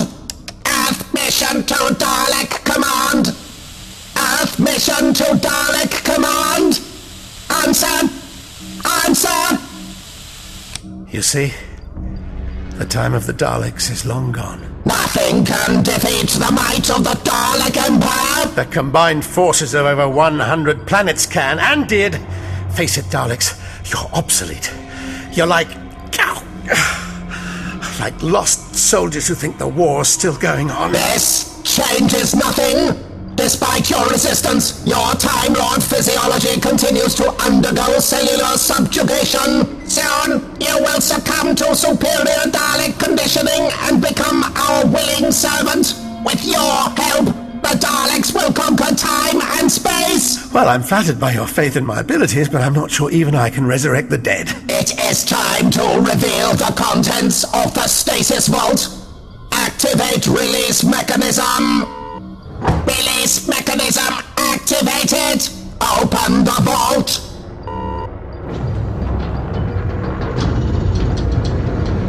Behold the means of our resurrection, Doctor! Oh no. It's my TARDIS. Look, shouldn't we be trying to rescue the Doctor? I'm sure he's doing very well on his own. Besides, if this works, it should take care of at least one Dalek. And who knows, it might just give the Doctor time to. Well, it might just give him time. But are you sure it'll work, Nyssa? I'm not sure of anything. But nothing ventured, nothing gained. Are you sure you know how to operate the Dalek gun? Well, it seems pretty straightforward. It's just point and shoot. Yes. One thing about the Daleks is that they do tend to create weapons of devastating simplicity. Don't worry, I'll try not to blow myself up like the previous owner of the gun. I may not be green, but I'm sure it'd be just as messy. There, finished. I've overloaded the diathermic regulator and disabled the safety cutout. If that doesn't get their attention, nothing will. Oh dear. Problems? What is happening? Report!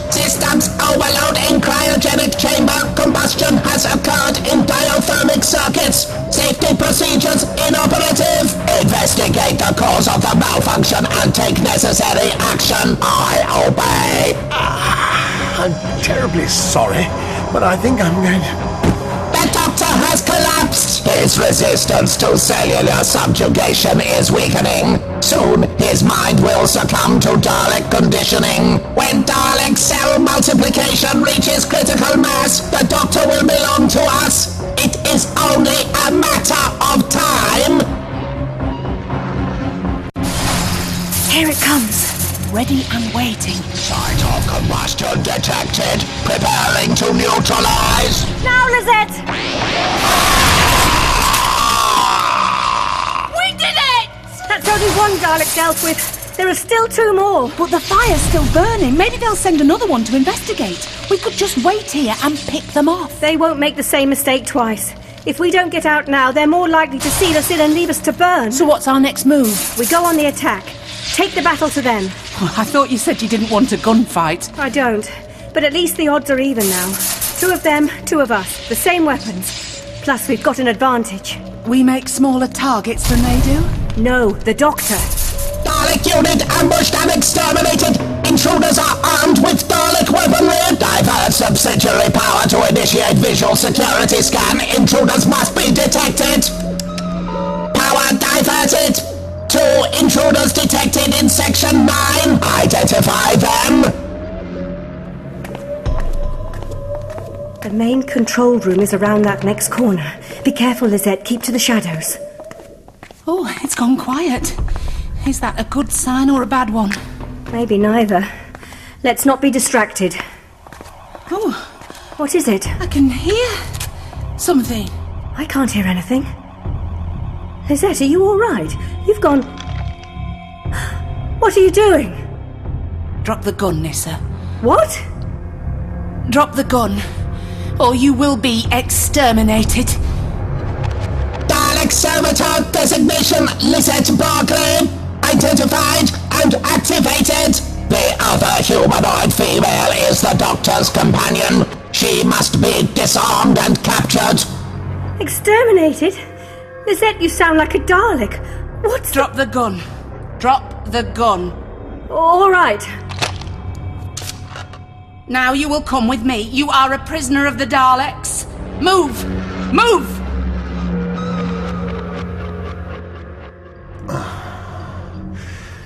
Must obey Dalek commands. The Doctor is regaining consciousness. Identify yourself. My identity is irrelevant. What is your function? To serve the Daleks. Servitor designation Lizette Barclay and humanoid female approaching control area. Secure the humanoid female in a holding cell. If the Doctor proves unreliable, she will be useful to us. All right, you don't have to push. Doctor, am I glad to see you? Halt! Do not approach the Doctor! Doctor? Are you all right? What have you done to him? Why is he staring like that? The Doctor now serves the Daleks. No! He would never do that! He is under our command. Sensors indicate that Dalek metastasis is now 71% complete. No! I won't believe it! Dalek unit designation Doctor. What is your relationship to this female? Dalek servants do not require relationships. Shall we destroy her? Please, Doctor! It's me, Nyssa. Remember? Answer! Her fate does not concern me. Suggest incarceration or conversion into servitor. Oh, Doctor. Servitor Lizette Barclay. Secure humanoid female in holding cell. I obey. Get your hands off me! Doctor, if there's anything left of you in there, remember this. Fissures.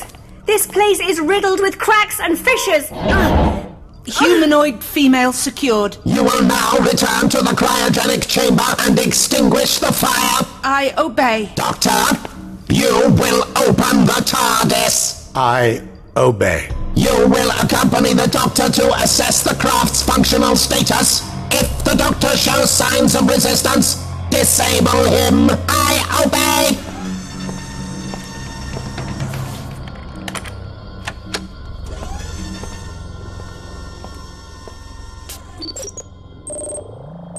What is the functional status of the TARDIS? Some deterioration in secondary systems. Temporal regulator out of phase. Minor repairs required. Suggest brief test flight to fully assess temporal damage. Request denied. TARDIS must re-establish a temporal link with the vortex in order to present full diagnostic. If temporal damage proves severe, the TARDIS will not survive greater exposure and Dalek mission will fail. Request granted. I will accompany you. Of course.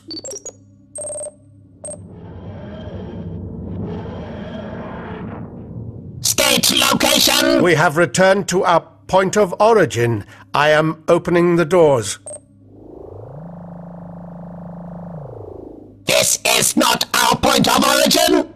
Exterior visibility limited. What is happening? It's just mist.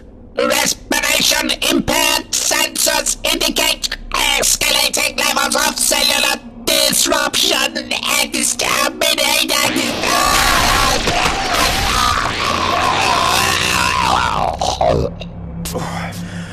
One of these days I really must repair those state of grace circuits. Now, let's get you out of here! Goodbye, Dalek, and good riddance. Now, off we go.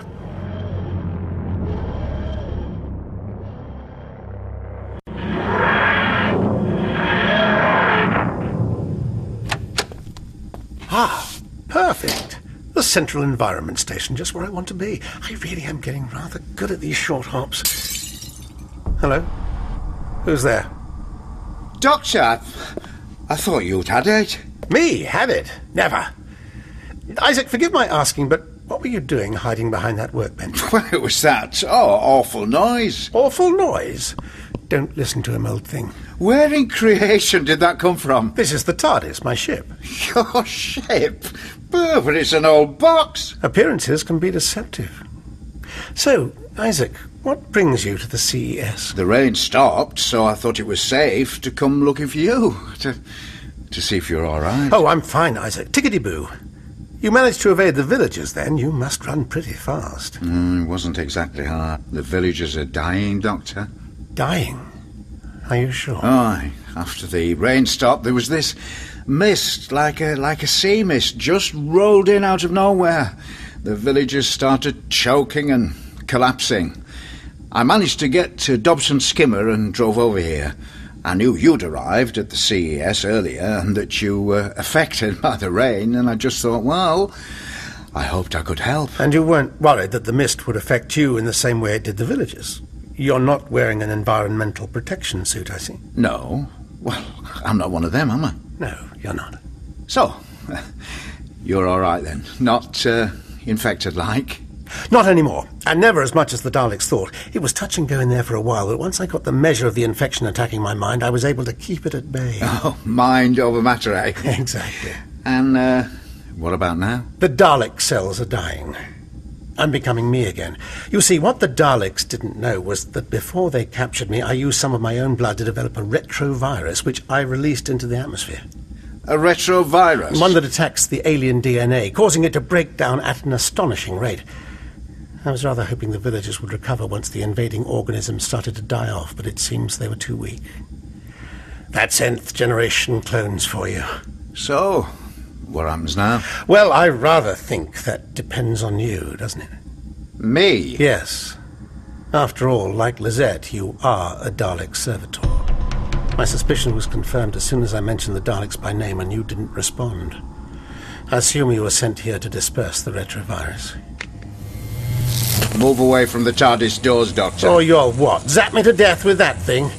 I would have thought the Daleks would have given you a proper gun, something you could wave about with authority. This is an electrostatic induction rod, Doctor. It carries a three million volt charge hot enough to fuse sand into glass. I know what it is. I put it there earlier. I just popped back to pick it up, as a matter of fact. Listen, Isaac.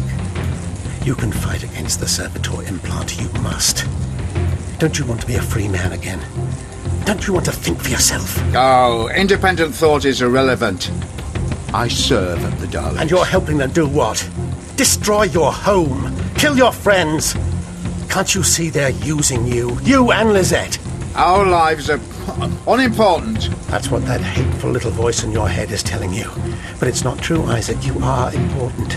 You saved my life before the Daleks activated that implant in your cranium. You're a good man, a brave man.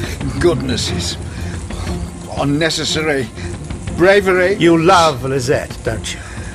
All those years you've cared for her, looked after her. I. Uh, Lizette. Tell me why you came here, Isaac. To Stockbridge. Tell me about your wife, Lizette's mother. Why isn't she here with you? What happened to her? We lived in one of the townships on Satellite 16 in the Hammer Nebula. I was a maintenance operative in a munitions plant. But I was off sick. Long term, nerve damage, waiting in the queue for medical treatment we couldn't afford. Mary, my wife, had to work double shifts at the Citizenship Bureau. 15 hours a day, six days a week. One night, one night she was waiting at the station for the last shuttle home when. Go on. She was attacked, robbed. There were six of them. They threw her onto the tracks. Then the shuttle came. I'm sorry. You came here for a better life with no idea that this idyllic place, this noble human endeavor, was a trap underpinned by Dalek technology. The environment station, the stasis bubble, the cloning, all of that is well beyond this time period's technical capabilities. Oh, I was never much cop at science. It was the technology which allowed the Daleks to control you. The first time you and Lizette cloned yourselves. Renewed ourselves, Doctor. We're not clones like the rest. There's a rejuvenation chamber on one of the hidden levels of this building. Secret government project. It was a stipulation of the contract. Every five years we underwent cell renewal. We were told to record the results. Only it wasn't a secret government project at all, was it? It was a way of establishing a link with the dormant Dalek consciousness. A way of making you their servitors, their slaves. We, we are, we're not slaves. It is, it's an honour to serve the Daleks. Fight it, Isaac. Think of Lizette, think of Miri, uh, of how she died. Because that's what the Daleks do. They assault you without pity to get what they want. They rob you of hope. They wipe out love as if it were nothing. I, I can't. You can, Isaac. Fight them. Drive them out. No, I, I don't. No, please. I, the Daleks are supreme. You must obey. You will stand away from the environment console, Doctor. Yes, of course I will. Though not before I've done this. Oh! I'll have that, I think. I'm sorry, Isaac. I'm afraid the tables have been turned. What did you do? I temporarily reduced the resistance of the environment bubble by 50%. To put it simply, I let a little of the outside in. Are you going to destroy me? I'm not a Dalek, and neither are you. I think it might be best if you were to come with me. Where are we going? Oddly enough, we're going where you would have taken me. Back to the Dalek base.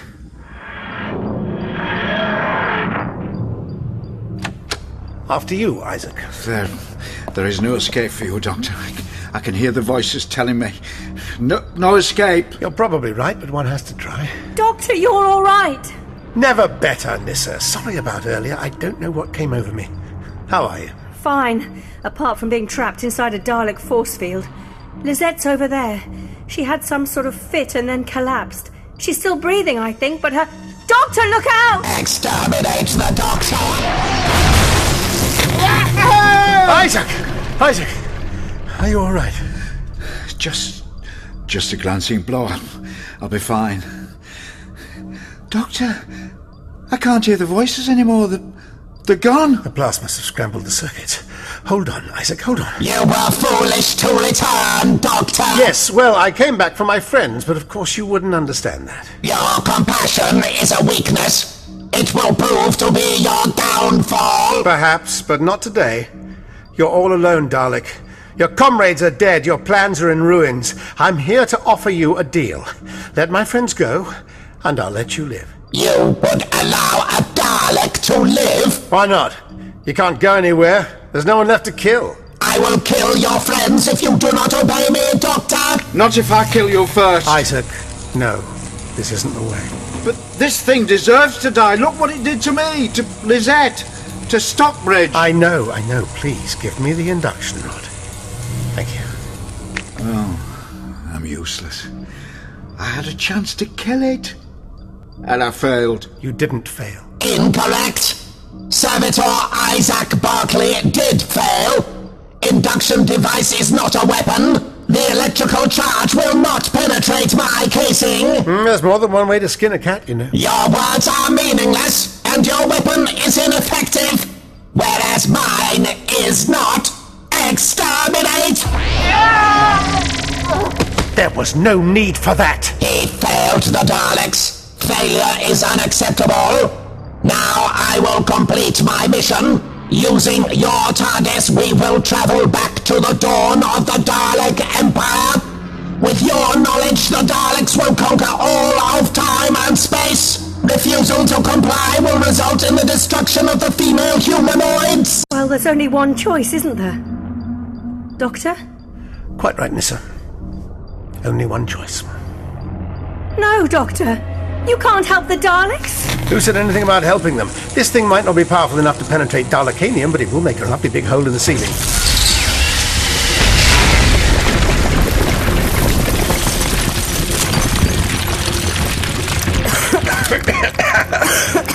Nyssa.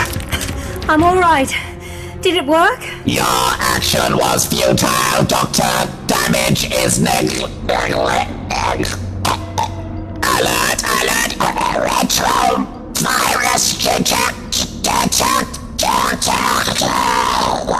What's the matter? Fog in your throat? Have you done to me? Given you a taste of your own medicine, what happened to those villagers is now happening to you. Cellular disruption increasing, expiration inevitable.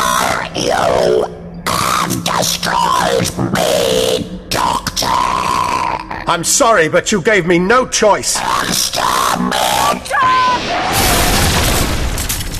Thank you, Lizette. Nice to see you up and about again. It killed my. Dad. Oh, Dad. Dad, no. I'm so sorry, Lizette. Doctor, will you get me out of here? Uh, yes, of course. Thank you. One thing the Daleks will never understand emotional ties. Lizette, I'm so sorry about your father. He was a brave man. a- Stand back, both of you. Lizette? Stand back or I'll shoot. Lizette, the Daleks are dead. You don't have to obey them anymore. They might be dead, Doctor, but that disgusting thing in my head isn't. Even now, I can feel it scrabbling inside my consciousness, trying to regain control. What are you doing? Using the master link to set the environment manipulator to critical, causing the protective bubble over Stockbridge to disintegrate. Forget about earthquakes, Nyssa. This should be much more spectacular. This is madness, Lizette. Come with us. And leave all this for another generation to stumble upon. No! It has to be annihilated, erased from history. Now go, both of you! We're not leaving you! Yes, you are! The Daleks have destroyed everything I ever cared about, Nyssa! And I've still got their instincts inside me the urge to hate and conquer and kill! This is the only way to eliminate all evidence of them. But we can help you! No, you cannot! Now I'm fighting the impulse not to pull this trigger, and I can barely suppress the hatred for him! The Doctor! The ultimate enemy of. There's nothing we can do, Nyssa. We've got to go now. We can't just leave her like this! You must! But No! Go or you will be exterminated!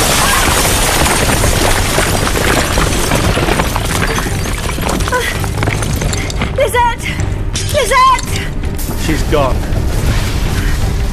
It was the last of them. The last of Stockbridge. Come on, Nyssa. I can't see you, Doctor. I'm here my hand.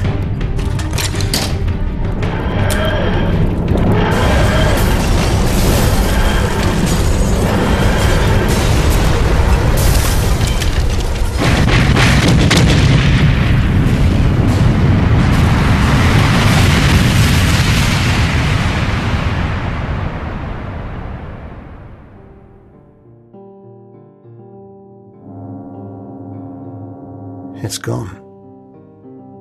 Swept away. All those lives, all that history. I'm so sorry, Doctor. I know what it's like to see somewhere you love destroyed. But it was my fault. If I hadn't been there. We were cast adrift in time, remember?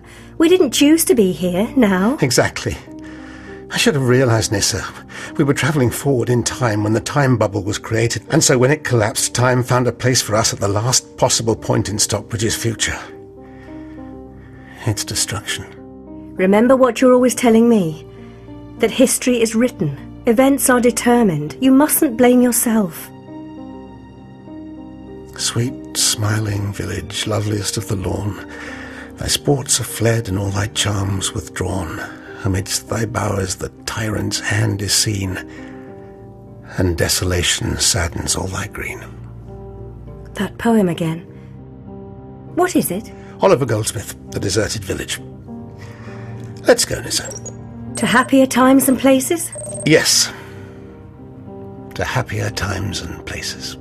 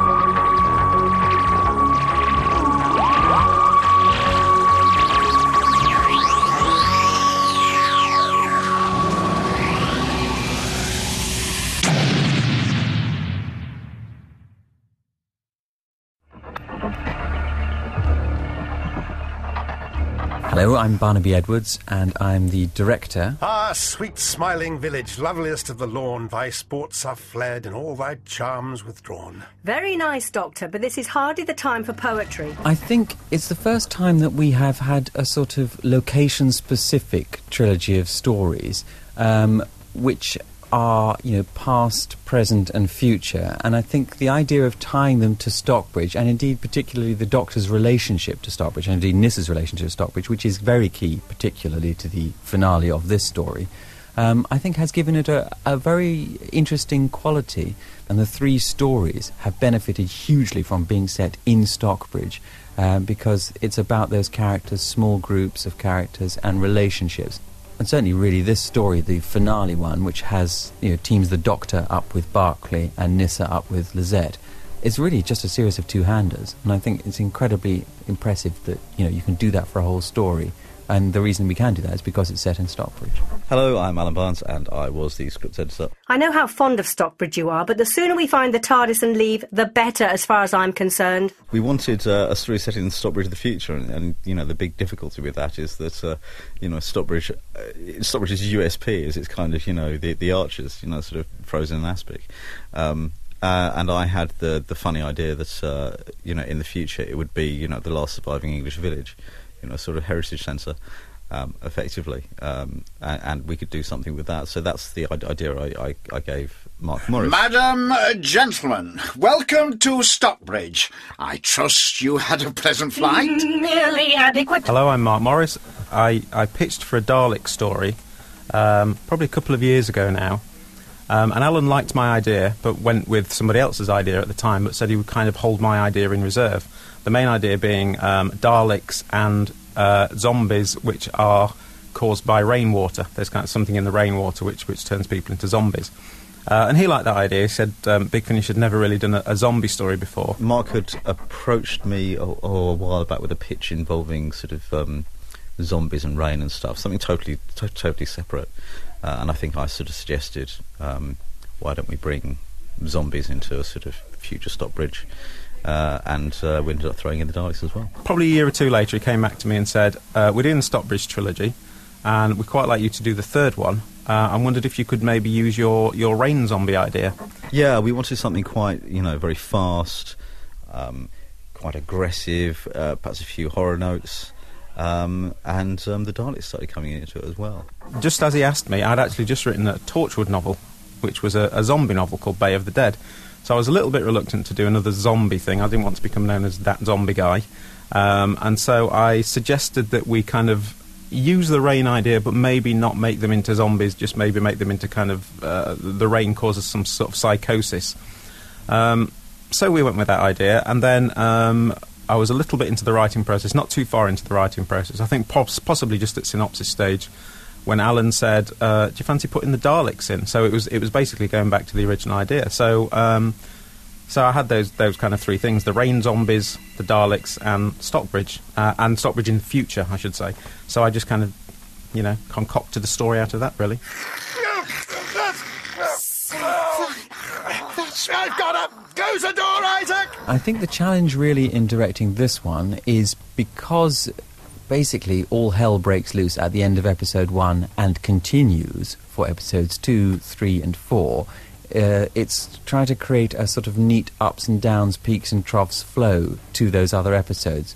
Because once you get the zombies and then you get the Daleks added to them, uh, is only you know you can't take it up to eleven.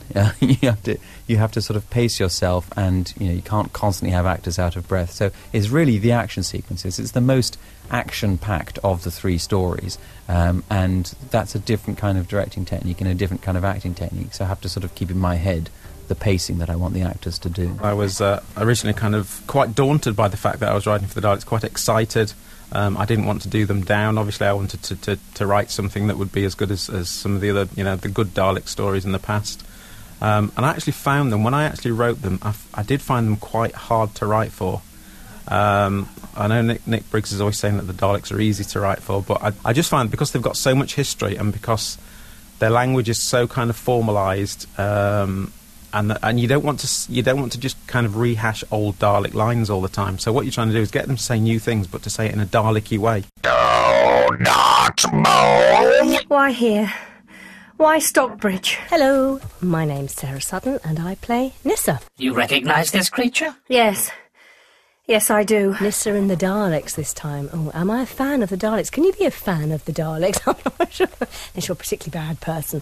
It's great because um, I didn't get to do a Dalek story when um, I was on the show. I missed it by one or two stories. I was very upset about that. Um, and I've done uh, a Big Finish uh, Dalek story, so this is my, my second one. And um, yes, it's it's great. Here we are. Look, Nyssa, there's even a tea tent.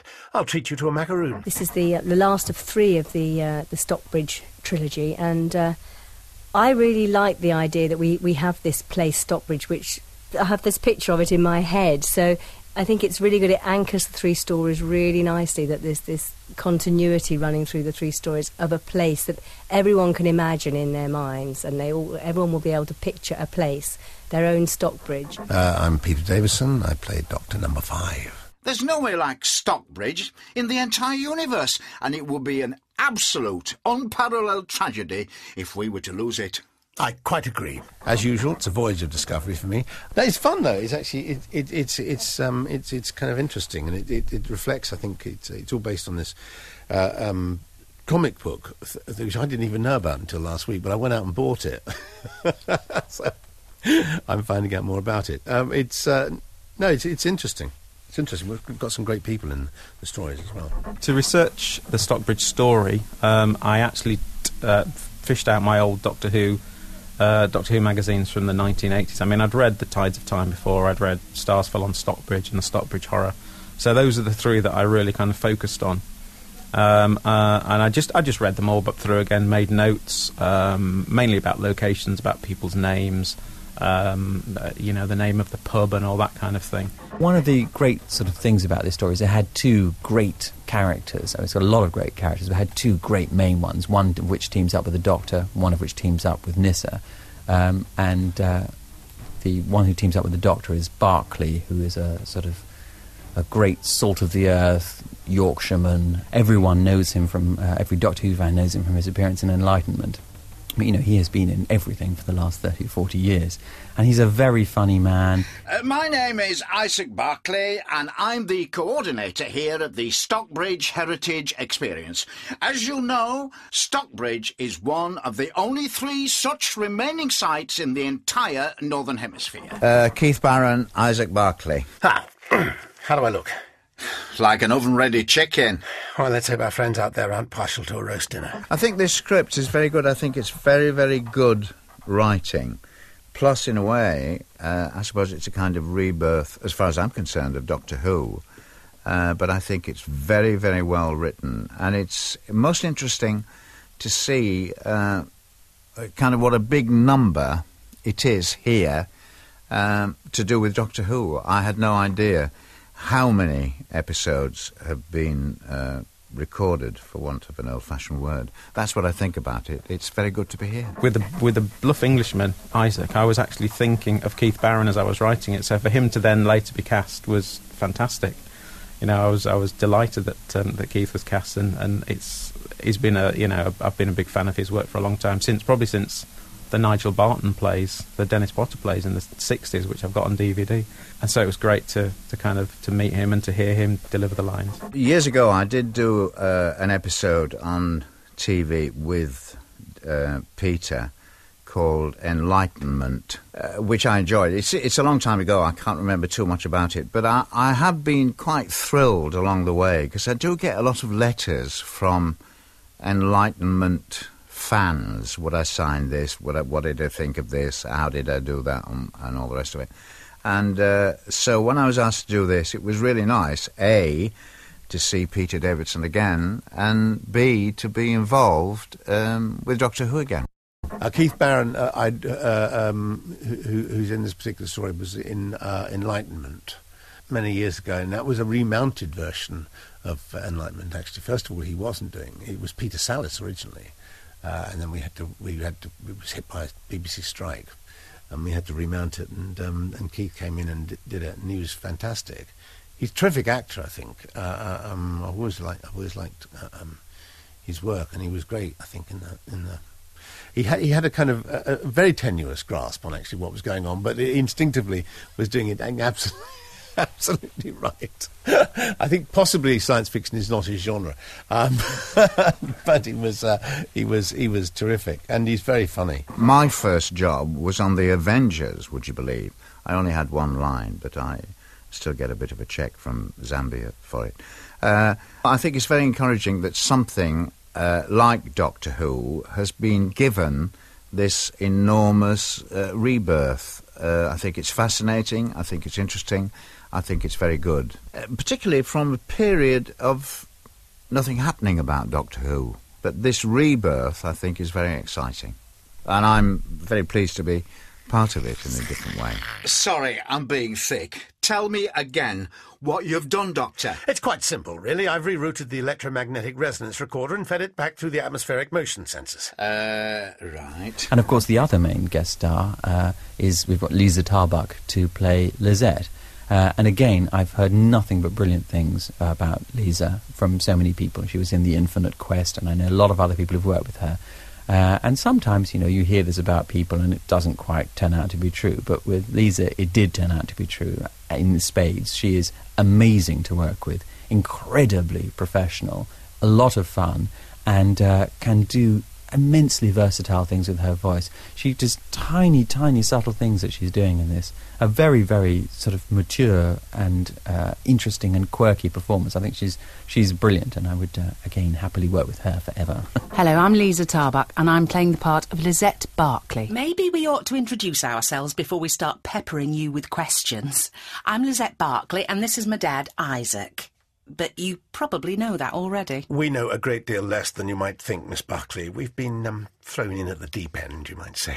I think it's always exciting to do something that has meant so much to you as a youth and continues to mean so much as well. I um, missed out of being in the BBC production because I was doing another job at one point, but um, these characters certainly sate me for the time being. Hello, everyone. Before we start, I need to confirm a few particulars. It's an interesting part, Lizette, because um, to all intents and purposes, she's there as a tour guide and clearly devoted to her dad. Um, and then this fabulous adventure happens to. I mean, I'm saying it's fabulous. I'm sure she, as Lizette, she wouldn't think it was fabulous, would she? But quite exciting to end up as I do. This has been a great uh, trilogy to do because we, we've recorded them one back, backed up against the other. So we've had uh, a nice time together, and uh, each story's had fantastic guest artists and, and brilliant people again this time. It's been wonderful working um, with Liza Tarbuck because uh, Nyssa and Lizette had quite a few scenes together. So um, we've uh, we had a great time. It was it was really good. Don't just stand there. Of course, I, I... Lizette, don't! What? I think it's the rain. It's something in the rain. But that's impossible. The rain inside the bubble is perfectly safe. Evidence would suggest otherwise. When I was a kid, I mean, uh, you know, we didn't have anything like the, the Daleks on television. So when they came along, it was terrifying. And the idea that there was some sort of leather handbag inside them and that they exterminated people. And uh, I mean, it, it was behind the couch telly for us. Um, although my big nightmare when I was a kid, if I fell into a nightmare state, it would always be about the Yetis, which um, which always looked like a fur coat that my mother had then, but obviously is banned from wearing and for twenty years odd. But uh, yes, it was it was the Yetis that did it for me. Really terrified me. They'd always be appearing on um, green trampolines, jumping jumping around. I don't know what that's about, but yeah, I, I had a recurring Yeti dream for I'd say about six years. So I must have been really young when I saw them, because I'm actually only 21. Don't suppose you'd like to come along, would you, Nyssa? See the setup? I could do with the moral support. I did do a cartoon version with Mr. Tennant at some point, who I've met a few times over over my career, um, which was actually pain free and, and really good fun. Um, I was a pirate, I think I seem to remember in that one. Went a little over the top initially, and then got you've got to start somewhere, haven't you? To have Liza as uh, as Lizette is really kind of the icing on the cake. I mean, she's a, she's an actress that I've liked for a long time. She's got a real warmth to her. Um, I remember watching and, and loving Linda Green.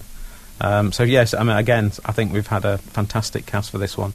I'm Barry McCarthy, and I'm playing Vincent Linfoot. Linfoot, 1872, aged 56 years. Oh, this is wonderful, wonderful. Where, where, where, where's my camera? Is it- is it- um, ah. Vincent and his wife are on a, on a trip back to the place where his ancestors come from.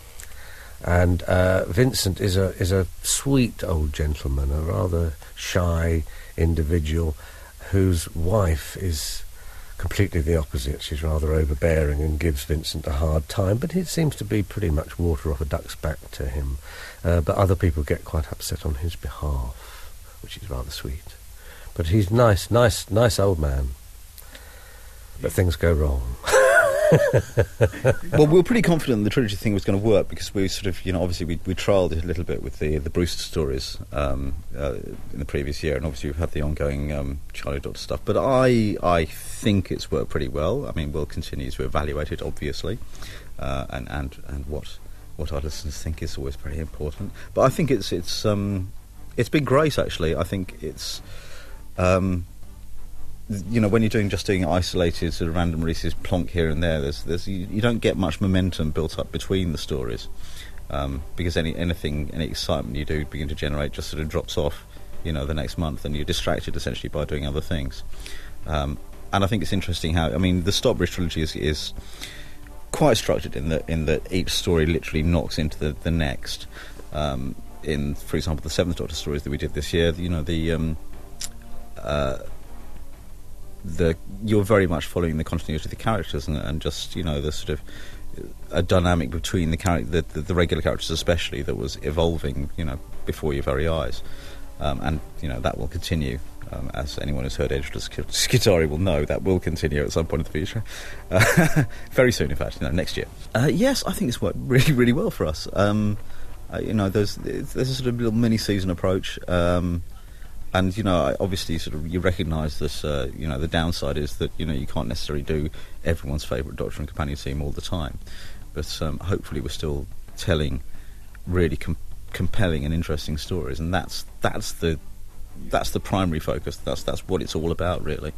Um, I don't think we necessarily would be getting that if we were just you know just doing you know random odds and sods from here, there, and everywhere. Um, you know, the, the purpose of what we do, uh, to my mind, is very much to to progress Doctor Who and to move it on, not just sort of fill in holes here and there, or just have a, a random safeness little nostalgia trip. I think you have to you have to forge onwards, and that's that's something that the little the, the three part miniseries format enables us to do very strongly and very well. I've always had a great fondness for Daleks. I remember when I was when I was young, there was an exhibition in my lo- the local town uh, of Daleks, uh, and um, I remember thinking when I went along, oddly, you have this kind of idea, or I did at least, that the Daleks were about four feet tall or something like that. You know, they're actually smaller than they are. They're very imposing uh, um, um, en- enemies, and they move m- very quickly indeed. I think they're one of the most terrifying. To see them move about is one of the most terrifying things. Actually, when you're there, far more than you know other uh, uh, uh, monsters or enemies that that I, I came across in my time as the Doctor. So yeah, I think they're pretty. You know, they have something about them. You know, when you make them, the Doctor Who stories, you make them in a haze of confusion, and very often it's coloured by the experience you have uh, in the process of making them can can put you off the stories a bit. You, you, you know, uh, um, so uh, and when you watch them, you know, especially as, as the years have gone by, I think you're a little kinder to them. I'm a little kinder about my own doctor, and I think that's maybe coloured by uh, um, the fact that at the time I felt too young to do it. I think, oh, I felt out of place in terms of the other doctors. Now, of course, with the new series, you know, I don't feel a young doctor is out of place at all. A young doctor is kind of the thing to be. So when I look back at the old ones, I think I'm less kind of. I feel I feel almost like a pre, a forerunner of, of uh, the modern series rather than uh, out of place in the old se- series. You ready, Nyssa? Yes. Doctor, Mr. Barclay? See you later, miss. Yes, have fun. I'm split up quite a bit from the Doctor in this story. We separate quite early on in the story, and he goes off on, on his little quest, and I go off on mine. Once again, actually, that's been great for Nyssa because she's she's had to think on her feet. She hasn't been able to rely on the doctor. And she's come up with her own plans and her own ideas, and she's been very strong again in this story. It's another good strongness of story. Peter Peter quite likes it. It means he gets a bit of a break at some point. If we're in all the scenes together, it means we're working all the time. So uh, he's managed to have some time off, which he's quite enjoyed. I think the reason Stockbridge has remained popular is because well it's it's kind of started out in the it was when Peter Davison first became the Doctor so he was first the Doctor on TV and the first Stockbridge story was um, was in the comics at that time and also that particular story the Tides of Time has become a real classic a real kind of classic um, Doctor Who comic strip um, and I remember at the time f- thinking it was a fantastic story and I think I mean it's Stockbridge it's kind of it's that sort of idealistic Middle England you know cricket on the green um, tea shops and you know all that kind of thing, which which we, we tend to learn. It's always it always seems to be summer as well. It's always summer in Stockbridge, and you know birds are chirping and all that kind of thing. So I think I think that's the reason Stockbridge has become um, has remained very popular, and also that that kind of doctor seemed to fit in with it with his kind of Edwardian cricketer image and everything seems to fit in with that very kind of English summer cricket on the green type image. So what is going on here, Doctor? Well, a cricket match for one thing, a little early in the year perhaps, but a surer sign of civilization would be impossible to find. Come along, Nyssa. The village green is this way. Every story that you present seems to throw up something new, and every time Nyssa seems to get a slightly bigger bite at the cherry, and, and she's showing a different side of her. The journey has not ended here, for his spirit claimed by death knell's chime lies waiting still. To cross once more a sea of stars and sail the tides of time.